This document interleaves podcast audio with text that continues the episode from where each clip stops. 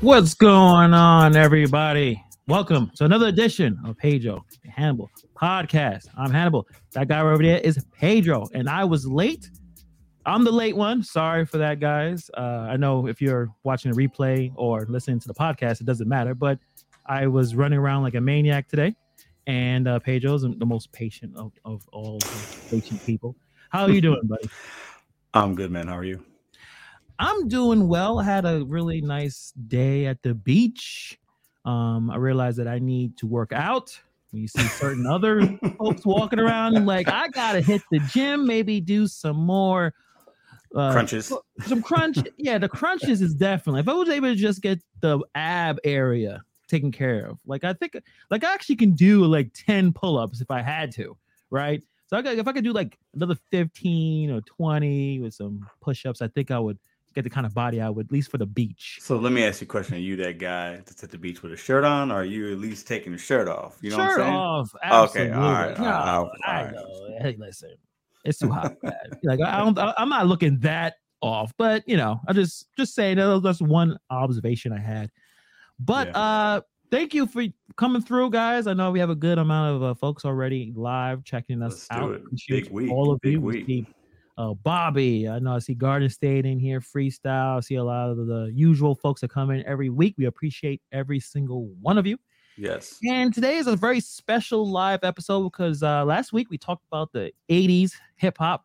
And now we're going into what I consider, and I think Pedro, you agree with me, 90s hip hop, the golden era. Now, yes. Yes. it, it- I think it, it formed our lives basically because we kind of grew up in the 90s, me and you. So we're going to talk about that. And we have so much to get to in terms of this that whole decade. So much has ha- happened. Obviously, people, you know, East. I forgot about the East and West Coast beef. Like, there's so much happening in that, that 10 years so span. Much, So so much. you can really get into it. So, you know, I'll lead lead a, lead off with you, Pedro. You know, what the 90s meant for you. Well, before we get into that, Hannibal, I got to ask you a question. Since on this Oh, podcast we talk about honey iced tea, I forgot. basketball and things as well, I, going to catch you off guard, so I hope you're not. I hope you're ready. So Yeah. before we get into the 90s hip hop, I got my notes. Let me show you. I got, you know, I got my notes ready. Okay, I'm ready. But I got to ask my dear friend Hannibal what he feels about the state of NY basketball. Brooklyn Nets, man. What's Mm. going on? Give me a couple minutes. Give me a breakdown. A lot going on over there. I just want to hear your thoughts. I got a box of Kleenex if you need it. Let's go. First of all, let me check and see if a trade happened yet. Like maybe you know, because the things have been going crazy right now. Okay, no, okay, no trade. Okay, No. so I just feel like this is a bad dream. It's a bad dream, and I guess what I think what I the biggest problem, or not the biggest problem, what I've learned is there's patterns of behavior within people that sometimes you think this is the time they're going to change, or this is time they're going to not let you down. But in terms of behavior, if someone is exhibiting a behavior that you have a problem with, it doesn't change in time. We may think that way. Yeah, there's some people who do change, but we have, you know, two years ago, I had, you know, uh, I had, like I'm in the team. It was, you know, KD and Harden and Kyrie Irving. They probably the three, that, that's the biggest three uh super team possible. All of them kind of in their prime. Um, and you think, okay, championship. Yes, it's it's cheap, and they're supposed to, you know, KD and Kyrie are supposed to go to the Knicks. They say F the Knicks, the Knicks are not cool anymore. I think that's what Mhm. KD said. We're Mhm. gonna go to Brooklyn. And me, born and raised in Brooklyn, still living in Brooklyn for all of 37 years of my life. I was like, fantastic. You know, let's let's bring a championship to Brooklyn. Um, there isn't any Brooklyn team. Last Brooklyn team was the Brooklyn Dodgers, and I don't remember any of that, and I don't watch baseball, but I know that they were here and and they left. you know, but the Brooklyn Dodgers a big deal here, right? And then just little by little, things just started to go wrong. I think when they did play, they won most of their games. I forgot their record, like 16 and 2. Like when all three I- came in, Yeah. right? Um, the first playoff series, some injuries happened. I think uh Harden had a hamstring, Kyrie had something. Okay, they lost the Bucks. And then more problems happened, right? Kyrie with the vaccine. He doesn't want to take it. All right, cool. Harden is like, I'm mad that he's not taking a vaccine. I'm gonna leave. I'm going to Philadelphia. We got Ben Simmons. All right, cool. And then you'll think, okay, we got still got a good three. Boston beats the brakes out of him and sweeps him. Then all of a sudden, Kyrie, because he doesn't get his max extension, he wants to leave. And then Kevin's like, I want to leave too. And I'm like, what the hell happened? like, what happened here? And you know, I understand why Kevin. I think Kevin felt like he wasted his time. I think KD, which is a very, you know, I'm wondering who counseling these men, who are telling them what, like, if you had a, a weirdo friend, and I'm calling Kyrie a weirdo, if you had a weirdo friend, hey, I got business opportunity. Let's go all the way over here in, in Brooklyn.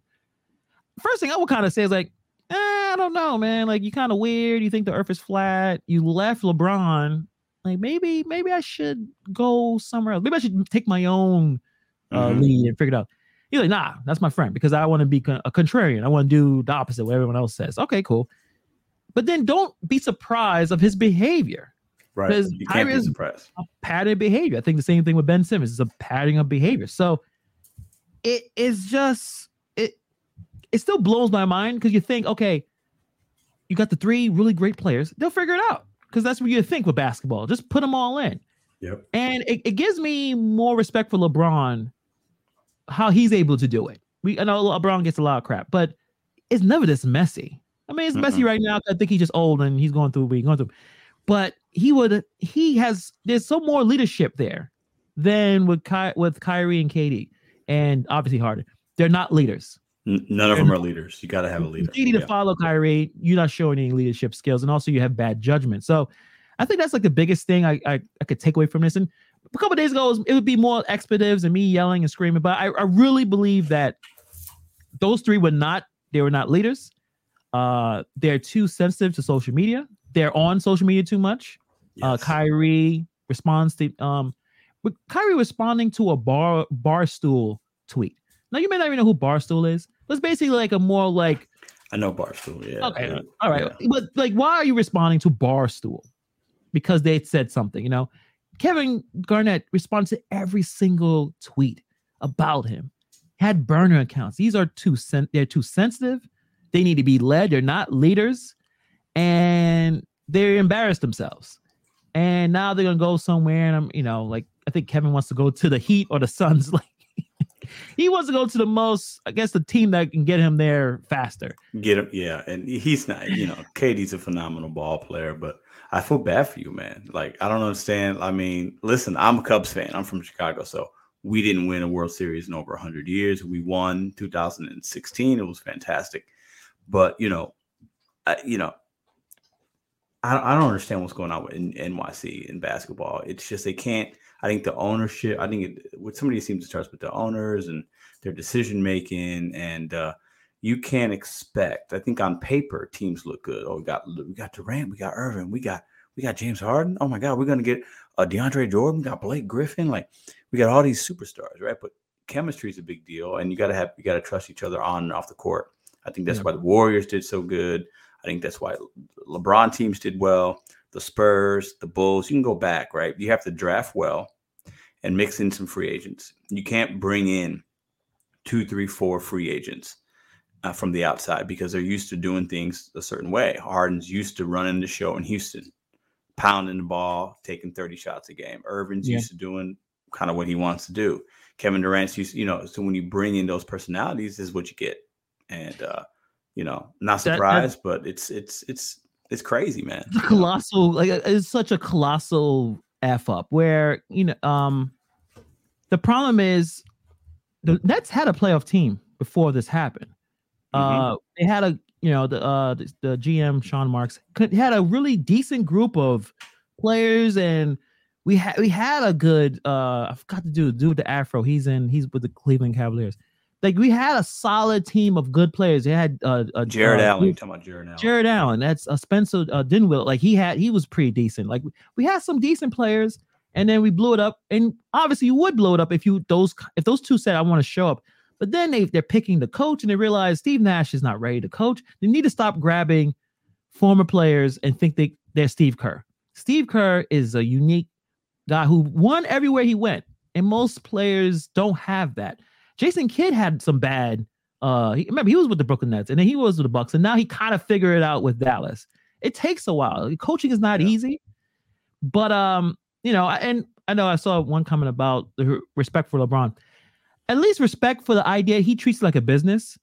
Is he? Yeah, is he front running it sometimes? Sure, but he it does it doesn't come out like this. They don't blow it up. Like imagine he went to the Miami Heat and then blew yeah. up in you know one year. Like it didn't work that way. But yeah, it's it's embarrassing. Um, no one likes the Knicks because the owner is really bad. He's probably one of the worst owners. He's up there with uh the guy who runs the was it Commanders now. I forgot the, the team. Uh, well, Snyder. Yeah. Snyder. Yeah, those like yeah. he was like, what's the worst owners in sports? It's him. It's Dan Snyder. They're bad. I don't know what it is. They they want to win. It's just they don't know what they're doing. Well, and I think I think some of these guys coming in free agencies or younger guys, you know, we people our age and older look at the Garden, Madison Square Garden as the mecca, the epic. We want to play there. All these great things have happened. These young generation don't care about that. They're not thinking about that, no. right? So it's not an attraction of a you know free agents to go there, and it really actually, it really hasn't been. Most of the free agents go to like the Lakers, Miami, Warm climate. other places. You know, yeah, no state tax, no state, yeah. state income taxes. You know, Carmelo Anthony was the last one, the, the last big free agent. Him and Amar'e Stoudemire, but like nobody's going to New York to play ball. Like it's like a, it's not a thing. Uh, you know, and until they start drafting better, these these New York teams ain't going anywhere, man. So you know, I mean, only I mean, apparently the Yankees and the Mets. And I wish I watched baseball. you know, like I wish I was into it because apparently they're doing well. Both teams, I think, they're doing pretty well. But other than basketball, yeah, I don't know what is. You know, Knicks are still rebuilding. I know they paid a lot of money to a guy that I did not know until the playoffs. No, didn't know what Brown, Brunson was or who he was, mm-hmm. but I mm-hmm. was like, oh, he's actually pretty decent. Jalen, yeah, so, over, they overpaid for him. We'll give him a hundred million. I don't know how the pay works anymore. you know, like I don't get it. But I think everybody gets a hundred million in the NBA. Yeah, I that's the going rate. I, have heard that on the radio. There's like that's the going rate for starting a guard. I'm like, okay, yep. that's the starting rate. Then you know, so so be it. But you know, I, I don't know what's gonna happen if, if another trade happens. I'll we'll talk about it. Um, they may actually play this season because what they want. I don't know who who's available to give. They want everything for Durant, and rightfully so. I mean, Durant is still in his prime. There's only a, there's only maybe five guys that I think are untradeable that you know you wouldn't give up for Durant. So yeah, uh, you should. I mean, he, he's that he is that guy that can get you some wins, but he's going to need help because he's not a leader, or at least he needs to be surrounded by guys that are um, a little more strong-minded to hold him accountable. You know, he he did well with the Warriors, and he won those chips because he didn't. He just needed to score. You know, he had other guys. Oh, There's a yeah. system there. They had a winning, uh, winning uh, coach. They had a winning. Uh, what do you call uh, uh, culture? Culture, exactly. Thank you. So he just needed to be himself going to another team like Brooklyn and starting starting something new with a couple other superstars. He's just not that dude.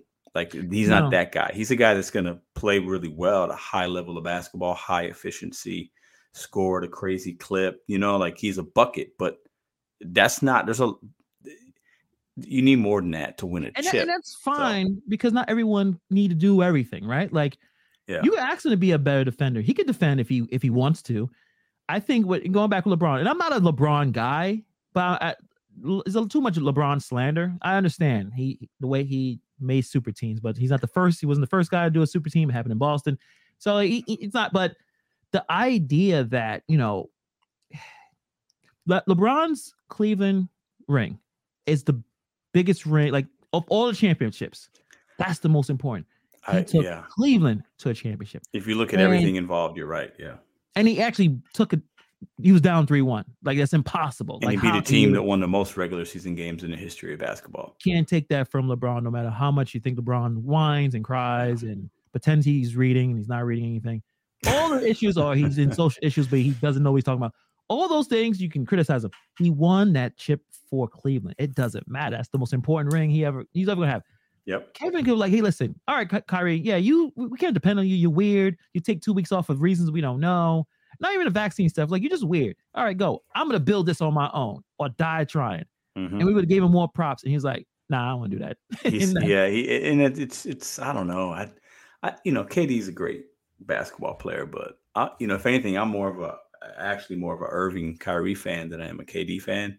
All things considered, that's just me. I like I like Irving's game. I think he's just in his head on other things, non-basketball related. And off of Twitter, man. He has to get He- off. both of them. They got, they, you know, James Harden needed to get out of the strip club, hanging with Lil Baby. You know, at like, least, at these least guys give him are the credit just- about that one. I'm like, at least he's doing something productive. well, he's I hanging out with, well, not big booty girls. I rather, what do you rather do?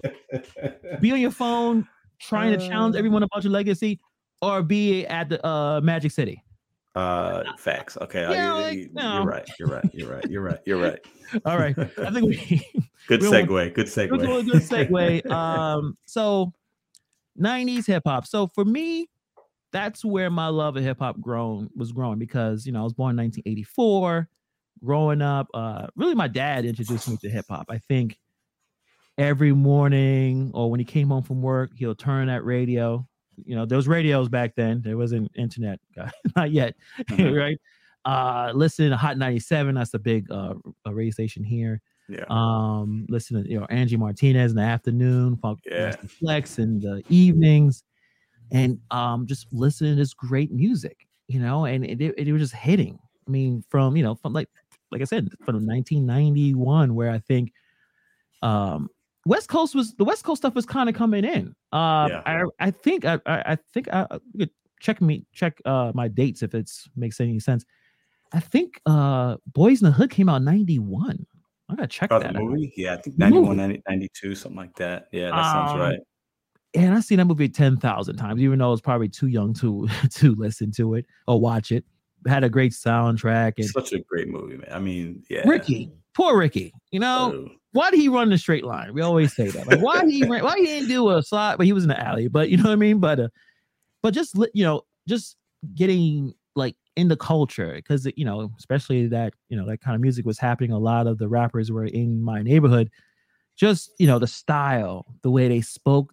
Um, that's where I think hip hop really got into the mainstream in the '90s yeah. um the, the the shows all the sitcoms that came out from uh living color or living single or martin all was heavily influenced with Yeah. hip-hop themes and some of them even came to do like cameos like Biggie was in uh, Martin. I remember that episode where Biggie Yeah. was in Martin. Yeah, that was a that was a big deal. Yeah. um, so like the oh, and Tupac was in a Different World, right? With Jada Pinkett Smith. I think it was uh, Yeah, Tupac had, yeah, he was making movies above the rim. He was doing uh, Poetic Justice with Janet Jackson. So hip hop in the 90s for me, you know, the 80s set the tone, but the 90s took it to the next stratosphere. You know what I mean? Like, like you're saying, it really became more mainstream and it became where the, the rappers were on TV or on movies. And we didn't really see that on that level anytime before that. So, Yeah.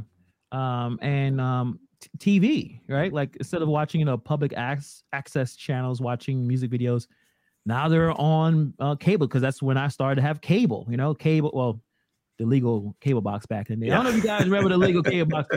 It was the magic box. It was amazing. Uh, I forgot how long it worked for, but you've I don't even know how I even got the hookup. Somehow, someone in, in the neighborhood knew how to get these boxes, so you get to watch all all the, the naughty the naughty channel. Sound like a such an old Man. I never, I never had that box, man. I never had that box. Yeah, be in Brooklyn, man. Got that's you know we obviously we didn't follow the rules then, but uh, but even that just regular cable, right? Like watching BET, you know, um, and even MTV, they were starting to show because that's where everyone was listening to. So like a lot of the music videos, the amount of money they were investing, I think that's when Hype Williams really like. That's the only music director, music video director I kind of know because he just took everything and just made it super cinematic. Like Yeah. everything has to be like a movie. Yeah. Um, I don't know. Did Belly come out in in the nineties? Belly was uh 97, 98, I think. Nine, yeah, it was later night, maybe 90. I can't remember, but it was definitely in the 90s. Uh, Yeah, nineteen ninety eight. 98, yeah, later Had 90s. best- DMX, Nas, the best uh, intro. oh my god, And then it I like that movie. A lot of people don't. I didn't like the ending. I thought was they, you know, eh, questionable, but overall, Yeah. um, the star power. I thought DMX did a good job in that movie. I thought, you know, I thought he was. I did, I thought he did a good job. Yeah. Um, but the the, the the the the beginning, man, where they're going in there robbing, they got the music in the background, the black cool. and white with the black. I mean, just absolutely amazing, man. I mean, just it, yeah, that that takes me. It's nostalgic, you know, for sure.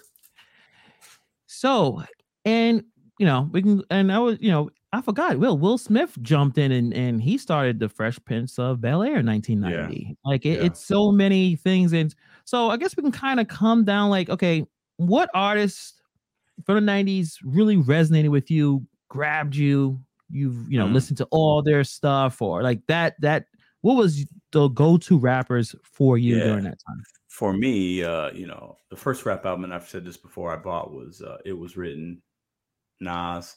So I listened to a lot of Nas. I bought that album, then I got the Illmatic. Um, so for me, you know, it was Nas. It started with Nas, and then I then I transitioned into like this this phase of like this like Bone Thugs and West Coast rap and Dre, and like I started listening to that kind of stuff because my friend group and my cousins that's what they liked, but I really liked the the, the, the East Coast, right? Mm-hmm. So um, the popular stuff wasn't necessarily East Coast with the people that I was hanging with, but I still liked it, right? So for me, you know, the guys in the 90s and some of them some of them made m- music in the later 90s like 96 to 97 98 and then transition also to that to, to, to, to the 2000s but for me it's biggie it's pop it's the east coast west coast. Like there's never been anything like that. And what happened is just extremely tragic but also poetic in some ways. These guys you know it was just such an odd time right? Yeah. And the two biggest hip-hop stars. Imagine imagine you know, Drake, let's just say, and uh, I don't know, uh, throw out another big name in hip hop right now. Well, right who's, now, who's, you, say, you say, around his age, you can say Kendrick. You say okay. So let's say Kendrick um, and Drake are beefing, and both of these guys die within you know eighteen months or six, um, a year and a half, whatever it was.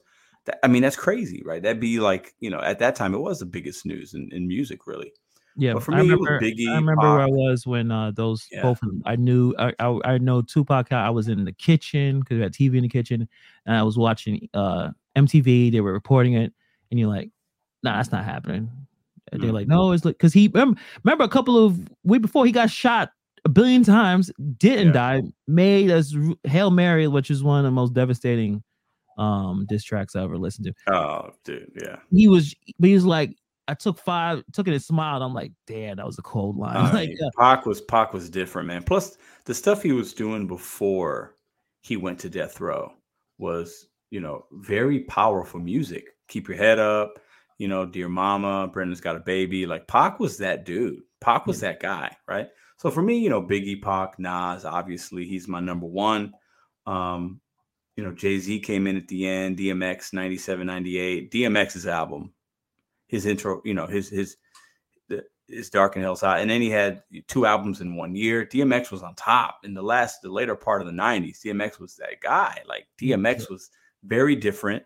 Um, a lot of energy. We didn't see a lot of energy kind of guys because he was he had the hype hype mentality, right? But he also, you know, he's taking his shirt off. Rappers wasn't doing stuff like that. You know, he's he's he's had all the energy, but then he also had like a story and some lyrics and uh, he was he was yeah, I think really a, a Ruff Ryder, you know. A, his first album, uh, Tupac was was was released in '92. '92, yeah, oh, yeah. Uh, 2Pacalypse Now.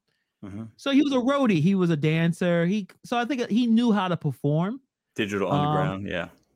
And uh, and he's also did Juice. That's another really good movie. Well, Omar yeah. Epps, uh, I forgot the other two. I, I, think that was like his first movie. I'm pretty sure he played yeah, Bishop. and he was like legit, was his, like a yeah. he he he could like I said he can act. Uh, and he acted like a like a legit villain. I'm like, damn, this guy's kind of crazy. Yeah. But just going back to like the East Coast, West Coast, I think a little bit of it was some jealousy there. West Coast music was more popular. They just they just I mean Dr. Dre, Snoop Dogg, Snoop Dogg's yeah. debuted it they I mean it was mostly like Dre beats was just ridiculous. And New York, you know, I guess the East Coast had to catch up. And I think a lot of was some some issues where the West Coast like, well, we're making better music than you guys. Mm-hmm. And then it got into some you know weird personal beef. And then that, that's I think that's what kind of exploded because NWA was still kind of there. It was a lot of yeah. Whatever Dr. Dre was putting out, was just like bangers, and and yeah. it, the East Coast was still trying to catch up. I mean, Nas didn't necessarily, you know, he was still 17 years old. I mean, um, live at the barbecue was in 91.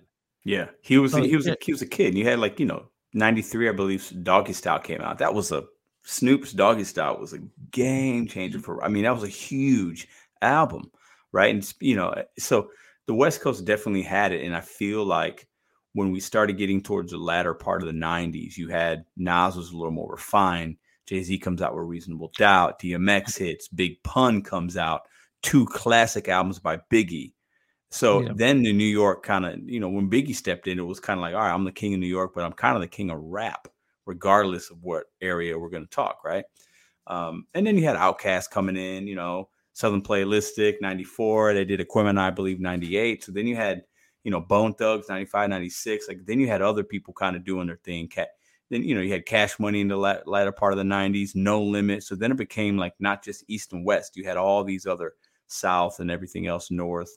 Um, and it's it's the best era for hip hop, in my opinion, for those reasons, because you had you had every kind of part of the map kind of like represented in a good way, right? And and you had different types of vibes of music and different beats, different stories, different you know party music or more storytelling.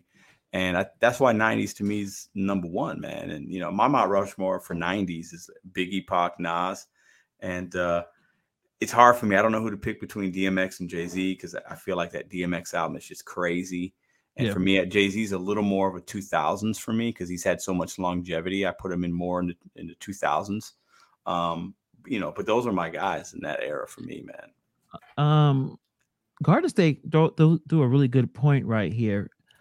Puffy saved New York at the time you can say what you want, but Puffy was visionary and made Bad Boys. Mean, absolutely. You're, I mean, he, he, first started with a, being an AR, and he yeah, because he grabbed uh Biggie, and I think Biggie when he was doing it, I don't know if he was 100 percent thinking that he was going to blow up, but he was still he was still on the corner doing He's what he had to do. Big, yeah, he was still hustling. He in you know. Puffy had to kind of bring him in, like, no, this is actually going to work. Come on, and he was bringing on really great acts.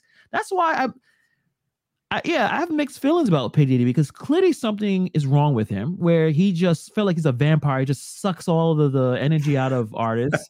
like, I mean, Craig Mack gone. Uh, one song uh that my father played a thousand times in a row, and I, I, honest, I never got tired of it. Black Rob with "Whoa." Oh, "Whoa" is a banger. Over, oh, I used over to play and over. That yeah, the anthem, right? Like he he passed. Like what's happening? Like, and, yeah. and, people always saying, "Yo, Puffy, you, you didn't pay." It's just a lot of weird stuff. But when well, Shyne, there, Shyne, Shyne went to jail for him. Uh, you know, you got Mase went to the Lord. Uh, you know, he uh, he has a lot of that. But at the end of the day, he's a visionary. He's a hustler. Uh, he started his career as an AR, like you're talking about. He he did a, a Jodeci. He was Jodeci's like fashion design guy. He was the guy to help Jodeci what clothes they were going to wear, know like the image. That's why you saying that? Yeah, I can see. I can see it. you know, no, he was. He was that guy. Yeah. You know, so so yeah. Puffy's. You know, Puffy's all over. But you know, it. I just like the '90s because you know you got so many different you know Bravos in here. Shout out to Bravo.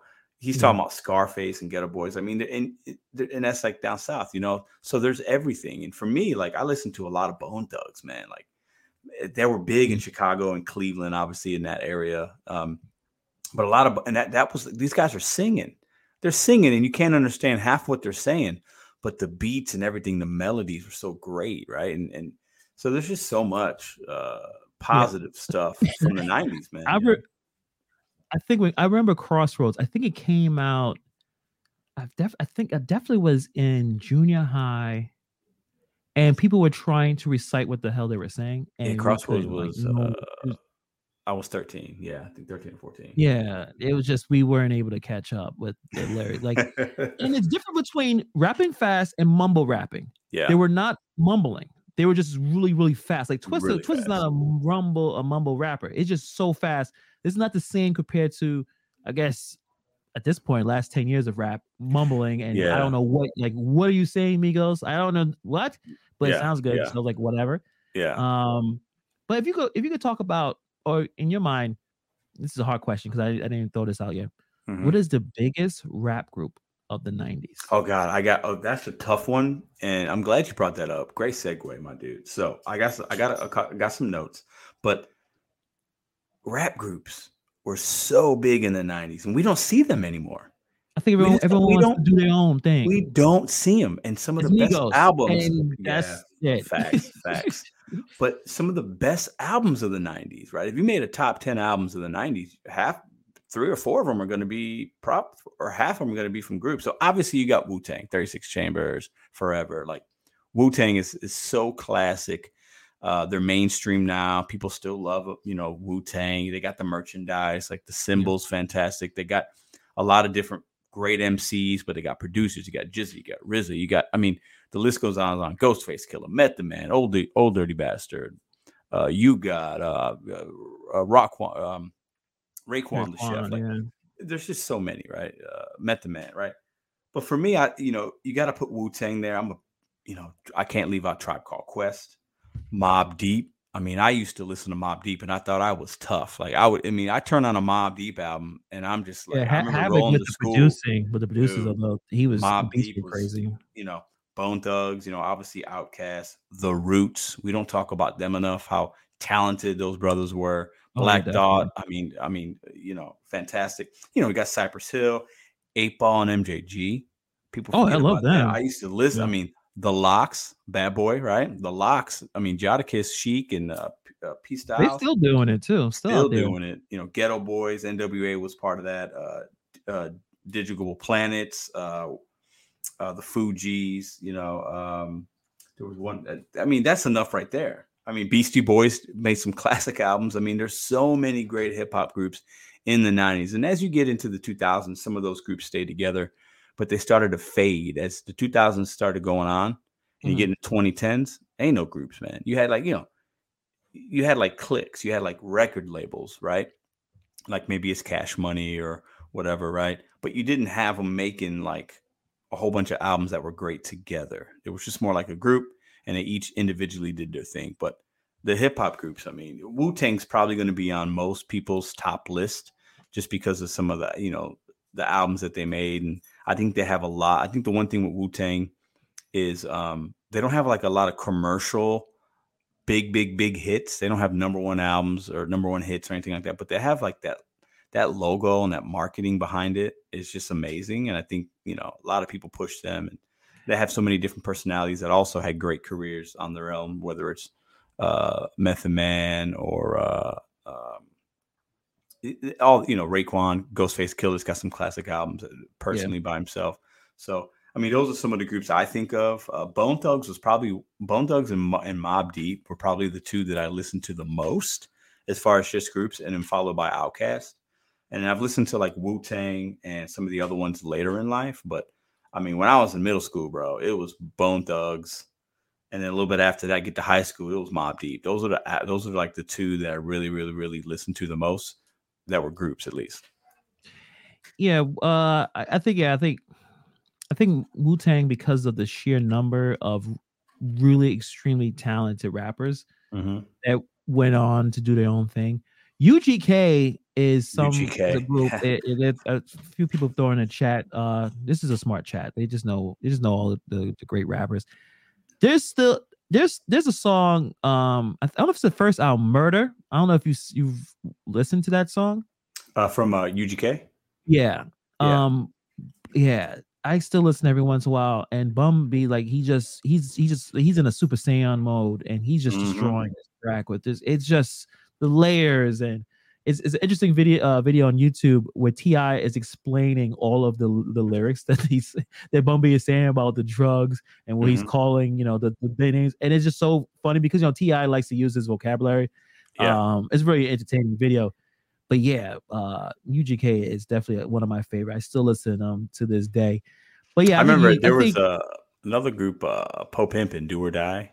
That was one of the first CDs I listened to uh, from my cousins in Chicago, and I would come back to St. Louis, and like my friends in St. Louis didn't really know about it. And I'm listening to it, like, what is this? And I'm like, this is a new, this is new stuff, man. Po pimping, do or die. you Backseat of a caddy, chop it up and do or die. Like, and it had Twista in there. Like, you know, I remember walking the neighborhood with the headsets on and just listening to that song on repeat. I mean, there's so many like good groups that just had maybe one or two good songs and didn't do a whole lot after necessarily. Um, I don't know if you're familiar with Masta Ace. I'm familiar. Uh, yeah, I've heard about. It. They had a lot of like like bass music for your cars. My cousins, you know, got me onto Masta yeah. Ace. Like, there's just so many. It's just nostalgic, man. There's so many great groups, and they they don't you just don't see groups anymore. and It's kind of sad because I think sometimes if you let your egos go to the side and you you get a couple guys together, you can make great music because maybe one guy's a good producer, one guy has got the beats, one guy's a good writer. You know, that's what Wu Tang does. That's what NWA did, and they had a lot of success, right? But yeah. now everybody wants to do it on their own, so it's just a different kind of music, different vibe. Yeah, I think I've had my bet. My favorite groups was I would say if I could say 3 mm-hmm. it's yeah, it's Wu Tang, A Tribe Called Quest, and Outkast. Yeah, I love Bone Thugs and Harmony. I probably listen a lot. I probably listen a good amount of Bone Thugs because they've been they make good music even after the '90s. But yeah, Outkast was super strong. A Tribe Called Quest, it, it's just yeah. I mean, rest in peace to uh, Phife Dawg. They don't have skits yeah, on those albums. There's not no. Skids. There's not. And they were kind of fit. They fit with my vibe because they're not gangsters or anything. They're just trying to talk yeah. to chicks. They're just trying to, you know, they're trying to do their thing. So I, I, it's related to them more. Yeah. Same thing with Outkast. Like they're not necessarily they weren't gangsters either. They they live in hood and whatnot, but those just resonate with me personally. Um, but with like Wu Tang, yeah, it's just too many good songs. Um, the like I said, the vibe, their brand, and marketing, they they love those movies. Every time you know, I know it's been a minute since I went to the uh barbershop, but when you went to the barbershop back in the day, in the 90s, you walked in, they're watching a poorly dubbed uh martial arts movie where the lips that they're saying is not matching, and there's a bunch of good fighting scenes. Yeah, especially the ones where I don't know if you watch uh, Hidden Hidden. What's it? Hidden Tiger Crouch. I forgot it, but basically the Crouching ones where Tiger Hidden the cars are flying in the air. Yeah, yeah, they're running over like they're running while like swords are like jumping on swords like it's like platforms like that kind of stuff. You're sitting there getting your haircut while they're watching that. Like that was, and that's how I think Wu Tang kind of took that whole thing. And, yeah, you know, Shaolin and stuff like that. Um, going back to the old DB, another song my father would play a thousand times. Shimmy Shimmy Y'all. Shimmy Yeah. and Brooklyn Zoo. like over and over again. And I love really? Brooklyn. Like those two, I could I could listen to those on repeat. Like it's is him just raw. Like ODB. ODB was he had like the performing, the charisma, and he didn't give an F. He would talk about getting food stamps. He talked about. I remember watching an interview on MTV talking about uh, getting gonorrhea several times. I was like, no one asked, bro. I missed, like, I missed that interview. oh, I'm sure it's on YouTube. He's on. He has a mic talking about he got burned. I'm like, all right, That's man, wear a condom He's, or something. And he had a whole bunch of kids though too. Did he? I know he did. Probably, sure. yeah. I think yeah, he had a son. I think he eight or nine kids. Or uh, I saw that. His, I saw his son was on a show, uh, Love and Hip Hop. Maybe he was on something. I saw his son, and he had his dad's look, and he was kind of, you know, biting the style a little bit, but maybe paying homage. But yeah, ODB was cool. He's a character. I mean, I I had the album where his food stamp cover on the front. Well, you know, it, it's cool, that. but it's not an album. Like I, I remember a couple songs like the ones you just mentioned, but it wasn't like an album I listened to a lot. You know, I hear you. What I mean, on top of your head, since you know Wu Tang is probably yeah, probably the probably the best uh, um, 90s group at least. It, it, I think arguably, but I think it is of all the members, what do you know the album that you love the most? Oh, all the members. Oh, uh, Ghostface Killah's got the album I like the most. Um, I forget the name of it right now, but that's the one. Ghostface for me was the guy, This lyrically and everything else, and his wordplay was good. Rakim was good. Ra- Raekwon the Chef was good. Um, mm-hmm. Method Man, I like Method Man, but I like I like some of his songs he did with other people more than the song he did with Biggie on uh, the Ready to Die album, the song yeah, he did with Mary J. You know, Method Man's cool, but Ghostface was my guy for Wu Tang overall.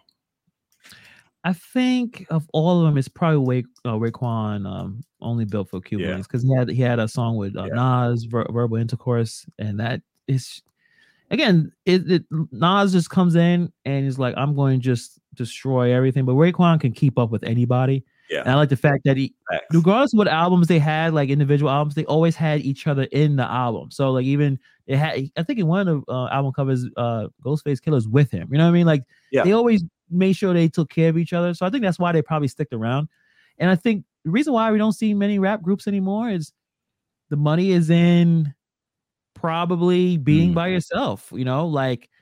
Even like like I said, one right now that's really popular is Migos, and I think they're breaking up, or I think they're having some issues. So I, I think everyone wants to be their own guy. Back then, 90s, where you rapped and you had someone else sing the hook, someone who could sing mm-hmm. on the hook. Now it's I'm gonna do the whole thing. I'm gonna sing and rap. Damn Drake, Drake gonna mess up everybody. Like now we got you kind of you could sort of carry a tune and you're gonna sing your yeah. hook. And then J. Cole Kanye. Kanye does the same thing. You know, they you know they're they're they're kind of like yeah, They can't sing. a little bit. Yeah, They can't sing, Yeah. right? Like, Yeah.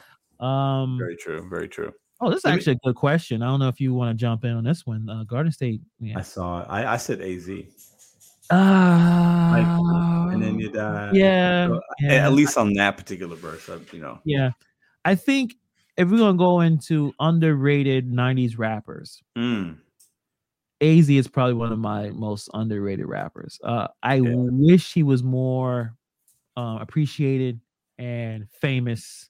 Um when you hear people talk, AZ is like no one says he can't rap, no one says he can't put down.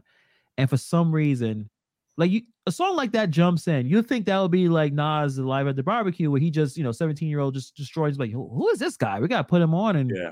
but for some reason it just never worked out. But that's like if all the rappers and I have some other ones like Canibus, people don't like um Hold on, did you say like that Canibus? much. I said Canibus like it's the drug. Uh, I had him on my overhyped list. Really? oh, I gotta. Uh, yeah, keep going though. I want. I want. I want to see. Maybe we have some cross sections. Here. It- it- well, I would was not a Canibus. Ibus. Uh, I know he has some issues with uh LL. I, I I thought his debut album was pretty strong. I thought his uh this Yeah. album this track was pretty good. Yeah, he had He the, gets- his- Canibus's best, best verse was on the Firm album. He came in and he did the.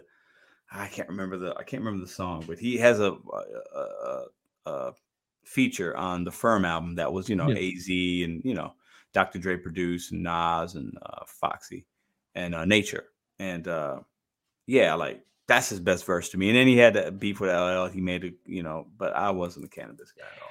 I think for me, why it he's a very he's a different personality. Sometimes, yes, we like lyrics. and You say you like lyrics, but there's sometimes someone could be so lyrical. I don't know what you're talking about, bro. Like a song. So I think so. If you listen to a lot of this stuff now, it's just so up there and a lot of metaphors and a lot of, and sometimes he'll just be rapping and rapping and rapping. I'm like, yeah, I'm feeling it. This is really good. Where's the song? Like, what's Yeah, the yeah. like? Where's Yeah. the hit? He's like too. And- he's doing too much. He's being too cute. Like he's like trying too hard. Maybe. And I think you know they have some people more like pure, like a pure lyricist rap. This is real hip hop, like kind of that KRS one kind of Yeah. get off my lawn kind of thing. This is real rap. Like, yeah, but this ain't this ain't put in the radio. People ain't blasting in their car. I still listen to the first probably two albums of his. Um, maybe if he be, had more, and that's the thing too. When he was when the first album he had, he was with I think Wyclef. He was Wyclef Oh, yeah. knows how to make us, uh, I guess, a mainstream kind of arts. And for some reason they had an issue, and he was kind of was like, I'm just gonna go and just keep rapping, rapping, do this high level, lot of lyricism with no like no good hook. Yeah. No production. Like, well, then it's not gonna work. Yeah. Yeah. Yeah. But it's interesting you said overhyped. Um, oh yeah, I got him on my over. we have a battle rapper. I don't know anyone would mess with him. I would not rap, battle rap. Oh, I would not recommend anyone to battle rap him. Like he's he's very good. It's just he can't make a hit. Yeah. I think that's he just can't make a good song. Like Yeah. you know, in terms of listening to it. Yeah. Um, what else is we'll consider it's overrated, underrated. But yeah, I think AZ is underrated. What, what's your underrated list? If you say? Um, underrated. Uh, I had Ghostface Killah on. I don't think we talk about him enough. I had Common. Um, uh, Big Pun. Big Pun. Capital Punishment is to me a classic hip hop album, and it's not because he's Puerto Rican and he's representing. That's maybe a little bit, but you got to understand. In high school, he that comes out, and I'm like, who's this big fat Puerto Rican dude? Let's talk about him. Let's talk Let's about talk- him for a few minutes. So Big Pun was, I mean, lyrically phenomenal. Yeah. Could rap fast, could slow it down. How? Also another dude Can you explain I how don't able to do that? He I- I don't. 700 pounds. dude, I don't. But you know, he, there's no skips on that album. It's a class. It's a hip hop classic in my book, Capital Punishment. The skits, the interludes, it's fantastically He's produced. funny. He was a funny dude. It's, it's it's funny. He but you know he's a good storyteller. Um, packing the Mac in the back of the act is this little skit he did with Cuban Link. Like it's just a phenomenal album. There's no skips. I know every song on the album, so he doesn't get enough due. But he only had two. And the second album he he made was uh, right. You know he passed away, similar to Biggie, and then his album comes out. So really sad, actually. Yeah. Um, but yeah, you know, that, that that Fat Joe, um, Big Yeah. Pun twins. Every once in a while, listen to Deep Cover ninety eight. oh deep. Cover. He has that lyric. He has that that line. I can't. I'm not even going to try to It's just did middle, da- da- da- da- da. yeah, Yeah, it's like it. the level Middleman of in Italy. it's like, yo, how the how the f you did that? And and it's clear. It's not again rapping fast. You still able to uh pronounce the words. Yeah, Yeah, definitely pun. Pun pun was the guy. Again, if he would have, I think a lot of his issues was obviously eating, and they they were telling Yeah, him to he- stop, and yeah, he wouldn't stop. He would perform sitting down because yeah. he couldn't stand up for too long. Like I mean, you got he, he was when he was younger, uh, when he was just a street dude, good looking dude, was small, skinny, got with his wife, got blew up. Then he got money, never had it, and then he Yeah. started eating good, you know. So, but he's on my list. Mos Def, uh, completely underrated. Oh, yeah, um, uh. Redman, you know, some, the chats mentioned some of those guys. Mos Def, I mean, fantastic couple albums. Um, uh, Eminem had one album in the '90s, and that was his the LP, the, the Slim Shady LP or whatever, like this first album. Um, that album to me, um, I wasn't a big fan of it because like he was just talking too crazy for me, you know, like talking about putting his mom in trunks and killing his baby mama. Like I couldn't relate to it, but then you know, I think he got better as time went along. But you know, Eminem did have an album in the '90s. Some of us might Did you listen that. to his real first album that came out in 1996? No, Name Inf- is called Infinite. no, never. It's on. I don't know if I, I don't know if it's actually on Spotify. I, I was listening to it on. YouTube Uh huh. uh, and had a full album there. How It's- is it? It's okay. He's trying to rap like everybody else. Yeah. Like he's actually having a song where he's talking about like everyone having a good time at a party kind of thing. Mm, yeah, that's not the Eminem I want. Yeah. and it flopped. That's why Eminem went angry and was like, "I'm gonna just talk about what I want to talk about." That's why the, Yeah. the Slim Shady kind of alter ego came out because Infinite was a really well like the guy can put rhymes together. He was trying to fit in with everybody else, and he realized that no, dude, you you're gotta do the. Yeah. Yeah. just- yeah. you being berserk is just saying outrageous things. Um, but yeah, that that that, that came out nine. Yeah, I, I but you, everyone says that Slim Shady is the real first album, but no, man, he released one. I didn't know that. Thanks for giving me some education, man. Yeah, man. Uh, it, it- it's decent. You ain't gonna feel. I don't think you're gonna be like this is the best thing I ever Yeah. heard. Yeah. But Yeah. not every not every debut album is strongest. Some people it takes a minute to kind of get what works for them. Mm-hmm. Um, but yeah, it's it's it's you know, I guess it's all about really what what what, what- works for you. Um, let's talk about some you know some female rappers up in here. Um, yeah, Lauryn Hill, obviously. Listen, that that the Oh. Lauryn, the cup, the, okay, the thumbnail you pop put out, it's got Lauryn Hill. Like, bro, I need to get that picture. Like, she just looks amazing. Number one, let's just give her a shout out. Yeah, she, I mean, one. multi-talented. she can sing really well. She can rap. and She can act. She was in a She few movies. I think she was in uh what Sister Act. Sister uh, Act, yeah. yeah My wife yeah. like loved those two movies.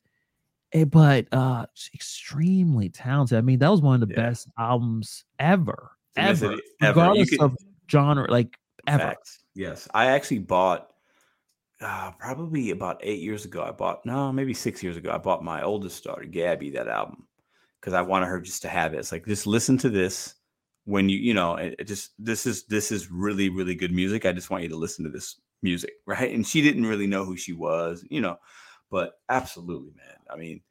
And, and and people been wanting her to do more, and it's like, why? You know, she's like, I don't, I'm good. I'm not trying to be part of the machine. I'm, I, I made my album, my classic the Fugees, you know, she was with the Fugees and did her thing Yeah, there. I, so- I wish she would made more music. Uh, Yeah, I hear you. because of I the, you. that that song, she talks about everything: relationships, you know, self-image, you know, expressing yourself.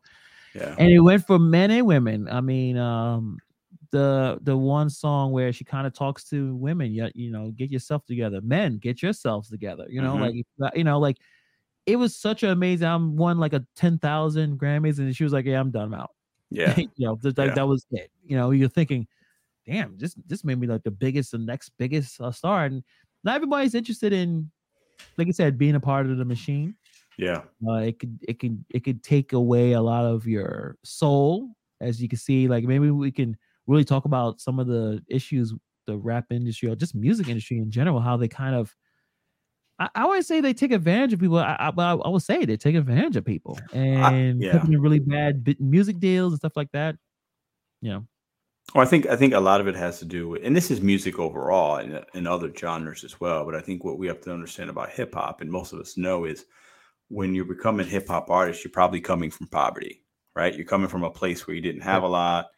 That's part of the why you're making this great music because you're speaking of a story and it's it's emotional for you and you're invested and then, okay, you know what? Uh, once you sign this contract, I'll give you a million dollars. You do five albums. It's like a million dollars. What? We rich. Mm-hmm. And then that million dollars is gone in a couple years, but you still got to make albums, and then they get, they become watered down because they're not great. And you know, I think we've seen that in hip hop and in R and B actually, and it's it's it's sad, but you know, I think what's what's cool about these young guys now, at least, is like I think they know it. So I think some of the younger like the more current people aren't taking advantage as much as some of these 90s artists, you know. Um, right. But speaking of women, you know, you got the Brat, uh, Foxy Brown, Little Kim, Missy Elliott, Supa Dupa Fly, whatever. That was a 90s album. Um, you know, those are some of the ones I had written down for me at least. Yeah, I love Missy because she came out of nowhere. She wasn't showing her body like in terms of mm-hmm. trying she was just i'm gonna wear a trash bag and then i'm going to make you laugh it will be interesting yeah uh, Tim, timbaland with the beach is just going to destroy everything and it's going to be catchy it doesn't matter you, you're going to enjoy yeah. this and yeah i think yeah definitely i think it, it was super amazing I love the videos. They were interesting. They were creative. People dancing. It, it was just it was a lot going on, and yeah, I, I, I loved everything, and, and I wish she'd made more music. You know what I mean? Like she kind of did her thing, and then she kind of uh, fell back. But yeah, yeah, damn, it, it was a really good, a really good uh, career that she had. I'm trying to think of like what's the best year of the '90s in terms of hip hop releases. Ooh, you know what? Um, That's a great question. For me, '95 through '97. Yeah. I, I yeah. Those, you know, it's hard. I couldn't pick one year, but if you go 95 to 97, that's your, your classics are right in that three year window, in my opinion, as far as yeah, the yeah. 90s, as far as the 90s go. You know, Jay-Z had an album, Biggie, Pac, Nas, Outkast. I mean, there's just so the list goes on and on. I mean, uh, Fugees, Mob Deep was in that area, Pac. Um, 95, 97 for me is 95 through 97 for me is a three the best three year run in hip hop, in my opinion.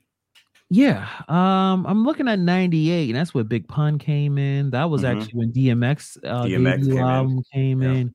Oh, that, that's a pretty strong. That's a pretty strong, uh, strong year. I'm wondering when when did Big L came in? I mean, you know, he was only there for a quick minute, but uh, '94 is it maybe? Double uh, check uh, yeah, that. Maybe I'm gonna check that. Big L. That's Big another L, was, guy that, you know, I uh, was listening to his album the other day. I sent it to you. Um, yeah, man he unfortunately, yeah, 95 lifestyles of the 95, poor okay. and dangerous. Um, I think he had a mixtape or something before, but I believe his, so. his, his, his one album that he actually made that was like technically an album was that one. Yeah. Yeah. Uh, yeah, apparently he was a victim of uh, gang violence that was aimed at his family, not directly intended for him, but he was still in the hood doing, you know, just yeah. living in his community. And he was one of those guys. If you because I think Jay Z and Dame was trying to sign him. Hmm. They, they, knew the talent. Jay Z was actually on the album, uh, just like you know, just jumped in with the rest of them. Very good. He was, yeah. yeah he, he would have went uh, places. He was wild. He yeah, places. yeah, he was wild. He, I mean, some of the lyrics he would throw in there, like, damn, like, yeah, like, uh, that's hey, you know what? Back then, you was able to say more. Now, if you put that album out, even the Eminem Slim Shady, you couldn't put that album out, right? They were like, no, no you, you can't release could, this. He canceled. Yeah, yeah he would have been canceled for sure. Um, but yeah, I think uh yeah, Marty had a, a, good comment right here. Bad Boy Records. Bad Boy. Yeah, That's why I have a, such a conflicted feeling about them because yeah, they they Puffy was grabbing. He had yeah, he had Biggie. He had Mase. He had R and B acts. He had Total. He had one twelve. The LOX the Black Rob. You had all the like a solid group, and he was pushing it. Like you know, so, uh, I think Gardner said before, they it was him keeping uh, East Coast in some kind of relevance because it wasn't no one cared. It was all about what the, uh, Dr. Dre was producing, mm-hmm. and I just feel like he did all the you know Puffy did all those people wrong in one way or another. like it just it all just crashed. He had this super powerful uh, group of artists and he floundered. I don't know where Total is. Faith Evans, like, I, where are yeah, these? Faith Evans, yeah, man, I don't know. We're missing somebody too. There's an Who else did he? I already mentioned uh, Black Rob. There was somebody else he had. Craig Mack. Uh, Craig Mack. Uh, remember G Dep? Remember G Dep? Oh yeah, I don't know. If, I don't know if G Dep was nineties. I, I, think he early. I think he's early two thousand. I think he's early 2000, 2000 He didn't like 2002. he didn't like rapping on the beat, but Yeah, yeah, yeah, no. yeah. But I like those special delivery and the Harlem Shake. Yeah, and all that. special delivery. Yeah, yeah, yeah, yeah. Big time. Um, Bobby put in a comment: overrated Mase. You know, Uh, um, you know, what do you feel about that? I have my list of overhyped. We can get into that next. What, what's your feelings on Mase? Mase before he put on the shi- shiny suit, actually, because it was Mase was Harlem with Cam'ron, and Harlem World. I love. I'm a big fan of Cam'ron. I know some, you know, he could be a little, not saying corny, but some some of the lyrics are a little. They feel lazy, but that's just his style, and that's how they they all act like that in Harlem. And he, he had he had that couple years. He's all that pink and stuff. He looked. Looked yeah, remember that? Remember that? pink. Yeah, yeah. They were wearing it. Like Yeah. I'll be in a train station and do come in pink Tim's, Everything. pink pink fitted, and I'm like, wow, this is this is interesting. Like he actually made that a popular thing. Cam'ron's a big deal.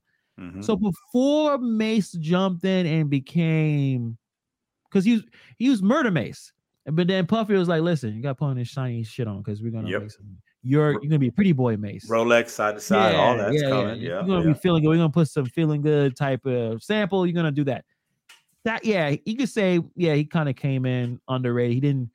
He was just trying to make. He was trying to make the radio hit. So I Mhm. I I could I could say if someone said Mase is underrated, I'm like yeah, or overrated. I over. wouldn't, Yeah, over. I wouldn't argue against that.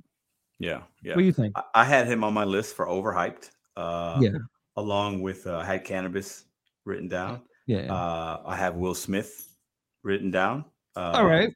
Oh, I think you he's what? just you know he's for a certain type, uh, you not, not for me. Listen, you guys are just trashing because he went crazy and slapped that No, guy. no, no, no, no. Will Smith real quick. Well, you can finish. He had, I mean, he had some. I just not a big. Yeah, anyways, um, Ja Rule to me is uh, no. Yeah, Ja Rule's overhyped, no, bro. Overhyped. Ran, he he he was a man for like two three years. He last- he was he was, but I, and I, I, bought the albums. I bought them, but he, too watered down for me. He every it it became too much. Oh. Um, uh, Nelly, he, he's a St. Louis guy. I know Nelly to me overhyped. That's just. That's but we talk opinion. about '90s. Well, he his country grammar was in the nineties. His Oh, first so you, album. oh, you say oh, so you don't like that album? Okay. Oh, you're saying Yeah, it's yeah, over? Okay. I'm just saying overall, like he he you know he started, and the, I have one on here that we're probably gonna make a lot of people mad, but I got to be true to myself. Okay, we've mentioned him earlier. Mhm. It's no hate, it's no shade, but just in my opinion, he has one good album, and it's a classic. It is a classic. It could be in the top ten of hip hop albums of all time, and I would not argue with it. But he only has one. Snoop is overhyped, in my opinion. he is. He's overhyped. He went to he went to he went to No Limit. No Limit. His No Limit albums are complete garbage. He didn't. He, he had five six years in a row. He didn't make any good music. So for I me, would- Yeah, Snoop Dogg is a Snoop Dogg um, is a he's a he's a icon. He's a legend. But if you look at all his music, the other twenty guys we named, he's behind all of them. So that's why I say he's overhyped, in my opinion. Hmm. Interesting.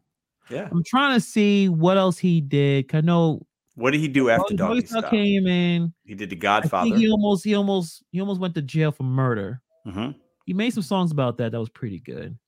Um, when he left to other plat, he needed Dre. Like Dr. Dre makes people sound really, really good, right? Like I Mhm. think, um, I want to say 50 Cent. I think 50 50 Cent would have made it regardless, but putting him 50 Cent again, we're not talking about 90s, but See, look look at Battle at Battle Axe 82. Snoop probably the most overrated rapper of all time. I feel like Snoop got on and he didn't care, and he was like, "I was gonna make you know be famous and make music." That's probably it. I know he went weird, and then we're going we're going past '90s with he made like a weird album where he's st- singing sexual uh explosions. I forgot. Yeah, he was. Yeah, he he got. You know, I'm not. I'm not talking in the '90s. He's got Doggy Style. Cool. It's which, all good. which like- is uh which is a pretty, and then he was on Dre's album too. Like so, it's hard to say he's overrated for the '90s though. maybe, maybe.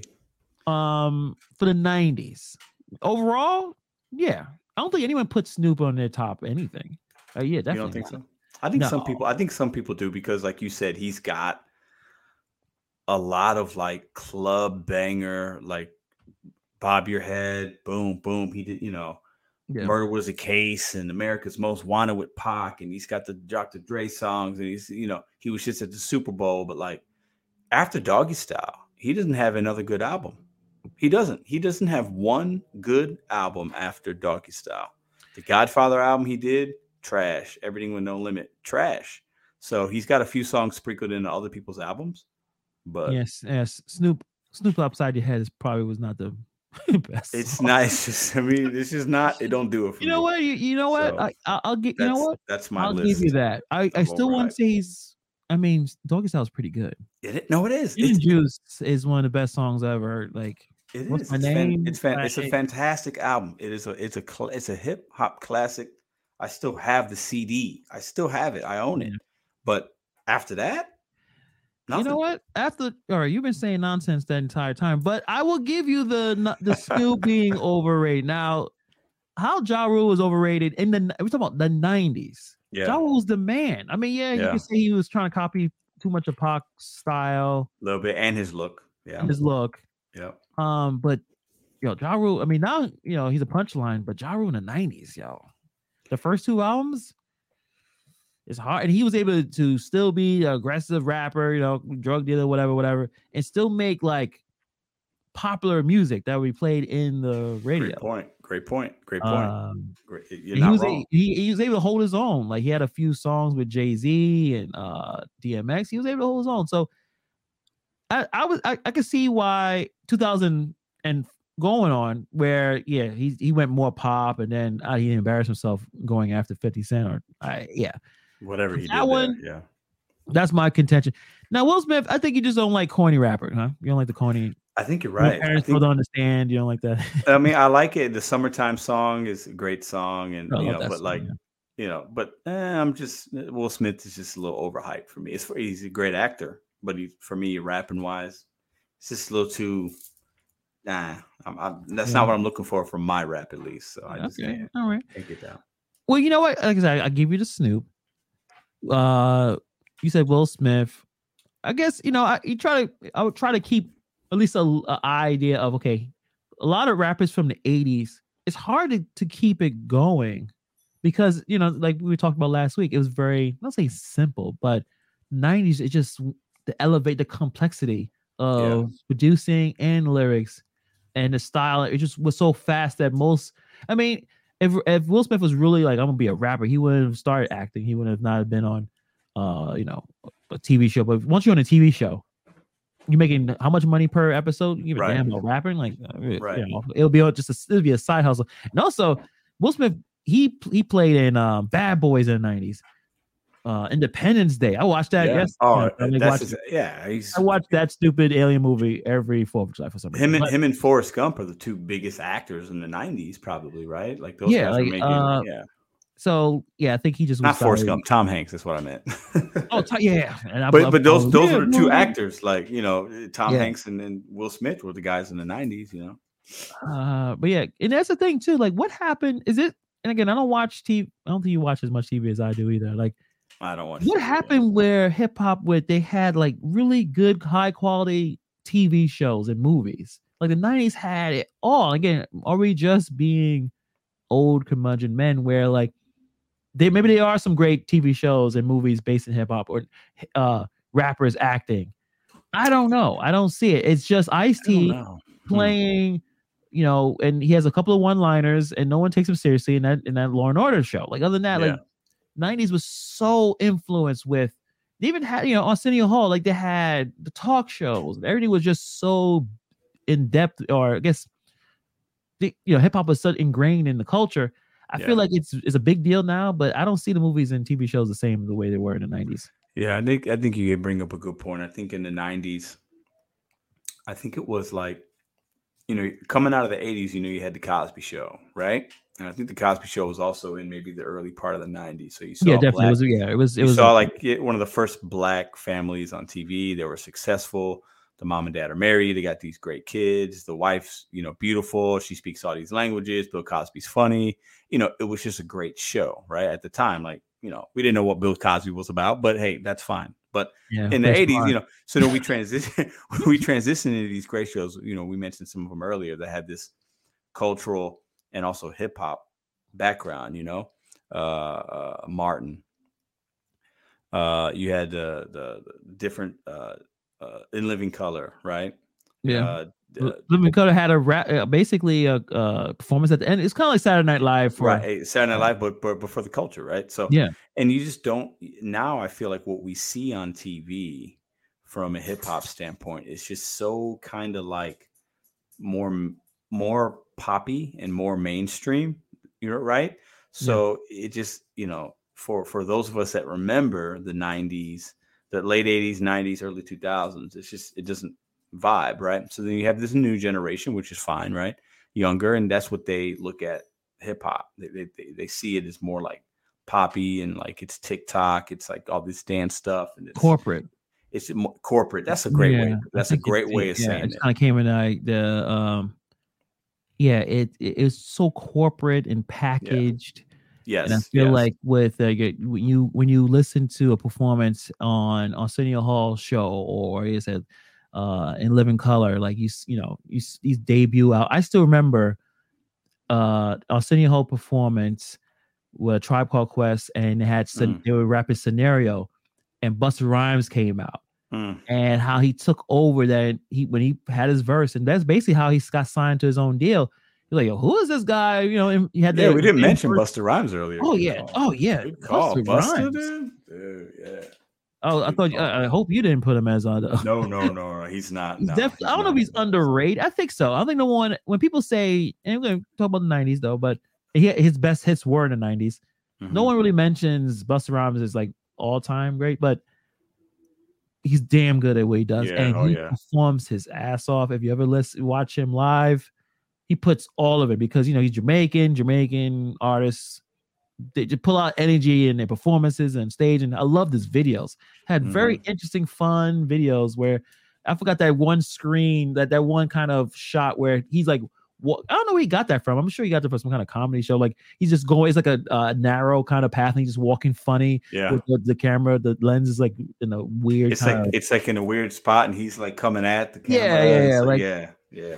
Um, but yeah, it so like those kind of shows. Um, and somebody put a good a comment. Uh, Tyler Perry happened. I saw that. called the paradigm shift in the black. Something went wrong. Uh, something went wrong. Uh, Jay, I think you're trying to say J Lo. it was a dancer. she was man, very yeah, good dancer. J Lo. They had yeah, had the, the, what they call them fly girls. Fly girls. The fly, fly girl. Man. Yeah, they're yeah. dancing. Uh, but yeah, it's just not the same. I think everything is still on the internet now, and you know, it's on YouTube. But no, it's not the same. It used to be on the TV, and you couldn't wait to have these kind of shows on.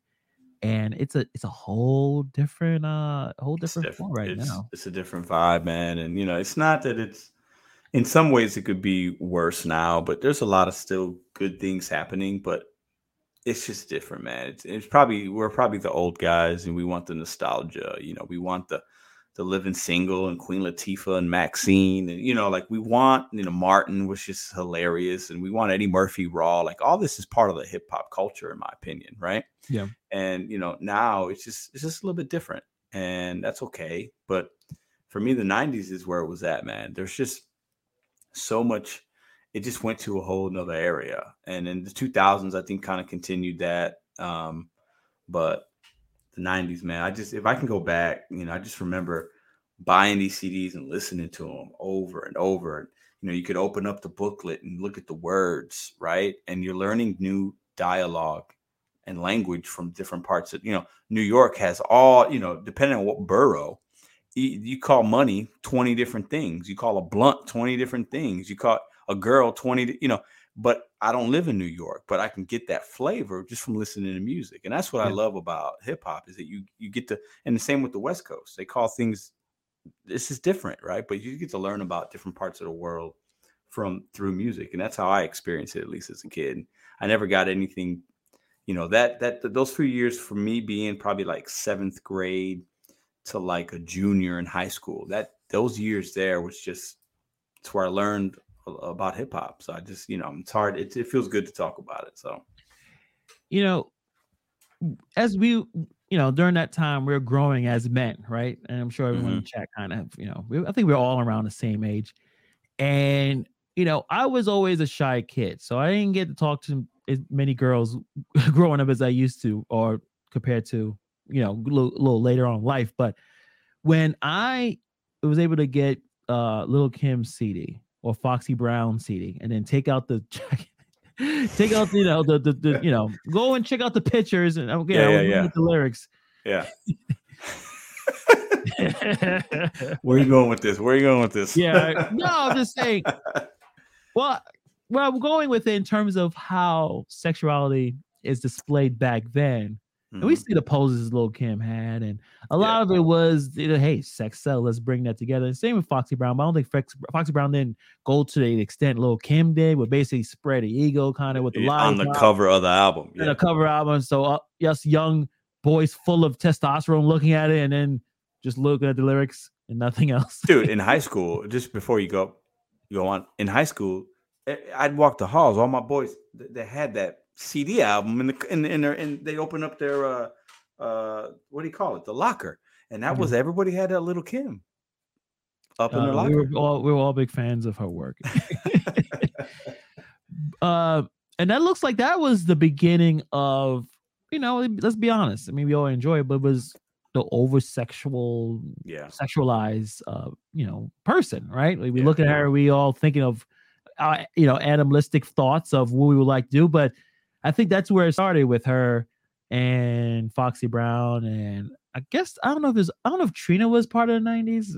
Trina was, I think she was a little more 2000s, maybe yeah, latter, yeah. latter part of the '90s, but she took it to a whole nother level because even her rapping stuff was nasty. Bro. Yeah, Trina well, she got that from Trick oh, Daddy. Yeah. I think she was Trick Daddy's little, yeah. But yeah, Trina was on another level. Yeah. Yeah, because I think because beginning of the night, you know, beginning was MC Lyte. Never ever did that. Very Queen, attractive. Queen never Latifah. had to do it. Queen Latifah. Never had to do that. Salt-N-Pepa, they play with it a little bit. Uh, you know, like they had some, they had an album uh, released early '90s. They play with it. Let's talk about sex. Not like I'm gonna they weren't show putting their bodies out there like that. Yeah, though. they were still wearing those jump shoots, you know, shiny, colorful stuff, nice, cool hairstyle. But yeah, Lil Kim, I think I would say they changed the game with that. Where now, you know, we, you know, even though we are talking about the names, but to present day, all these women who are in the rap game, and not all of them, some some uh don't do it, but most of them follow the same path yeah. that Lil Kim, like Nicki, follow that, Cardi B follow it, Megan follow that. Be as overly sexual as possible. And I think right now it's it's just so overblown. It's so repetitive. We all like we, you can go on i you can go to IG and see a thousand women who look exactly yeah. the same. It's We're not going to be surprised anymore when Little Kim put that when the album cover is like, whoa, what's happening here? Now that's normal. That, that's normal. That's normal, yeah. right? So they normalized it a little bit. Yeah, I think it, it, it, it you know, but she did it. It was interesting. She had some good songs because I know like I don't know if she was writing everything. I know uh, Big was probably writing a good amount it blew that up into now, you know, what we see right now. And sometimes it's good, sometimes it's not. Um, but just talking about CDs, man, like that was the thing, right? CDs. I, I was had some tapes, but it was a CD. It was like, like I said, that that was like you own a piece of music compared to now where it's just downloaded to your phone. You don't yeah. have that same level of ownership. Um, actually, I'm, I'm I have a vinyl player. I want to get some vinyls. I gotta start buying some, mm-hmm. um, just to get so you know, like to get that something tangible you can hold in your hand. I think that's pretty cool. So I think I'm gonna try to do that. Yeah, I, I remember, you know, I had some CDs, but you, CDs were also around at the same time when you had tapes. So I remember going to like the swap meets or whatever you call them, right? The the, the Bodega store around the corner, and I'd buy the tape still. Mm-hmm. And I remember buying the uh, a couple Tupac tapes, and it was like they weren't legit. They were like burner copies. You could tell because like the front part of that little tape wasn't like a. It was like a faded kind of uh, piece of paper in there, right? And it didn't have like all the lyric. It, was just different, but it was like a burner. Like you know, you get it from like a secondhand whatever. Hmm. And mm. uh, I yeah, I remember the tapes though, and and having CDs and going to you know Blockbuster Music at the time on a Tuesday and buying, waiting for the new album to come out and listening to it, buying it, whatever. Um, back in the day, man, I was listening. I was a knucklehead. I used to steal CDs, man. If I didn't have money, but I wanted to listen to that Jay Z Reasonable Doubt. I remember I stole that from a venture store in St. Louis. Like I literally took it off the shelf, put it in my pocket, right? And you know that stuff. The kids don't even know what that's about anymore because now everything's downloadable. Um, but CDs, man, that's that's CDs and tapes, man. That's that's the good old days for me. Um, I'm I'm looking through some stuff and I forgot like some of the stuff was released in the 90s, and now I remember because 98 was a very 98 may be my in you terms of the year. Yours? Yeah. I mean, Jay-Z finally breaks through with uh volume two, Hard Knock Life. Like mm-hmm. he because basically after um you know Big passed away, like who was going to be the guy who who's running New York in terms of being? And I think Jay Z comes in with Hard Knock Life. It's probably that was his like album that kind of like okay, this guy is it. Yeah. And then DMX comes in with his debut. It's uh, it's dark and hell's hot and that's Dark DMX is one of those artists that I still listen to his music as you know, especially when you're in the mood and he just puts you in that mood. It's just very personal and intense, and you could tell he is going through some really crazy mm-hmm. stuff.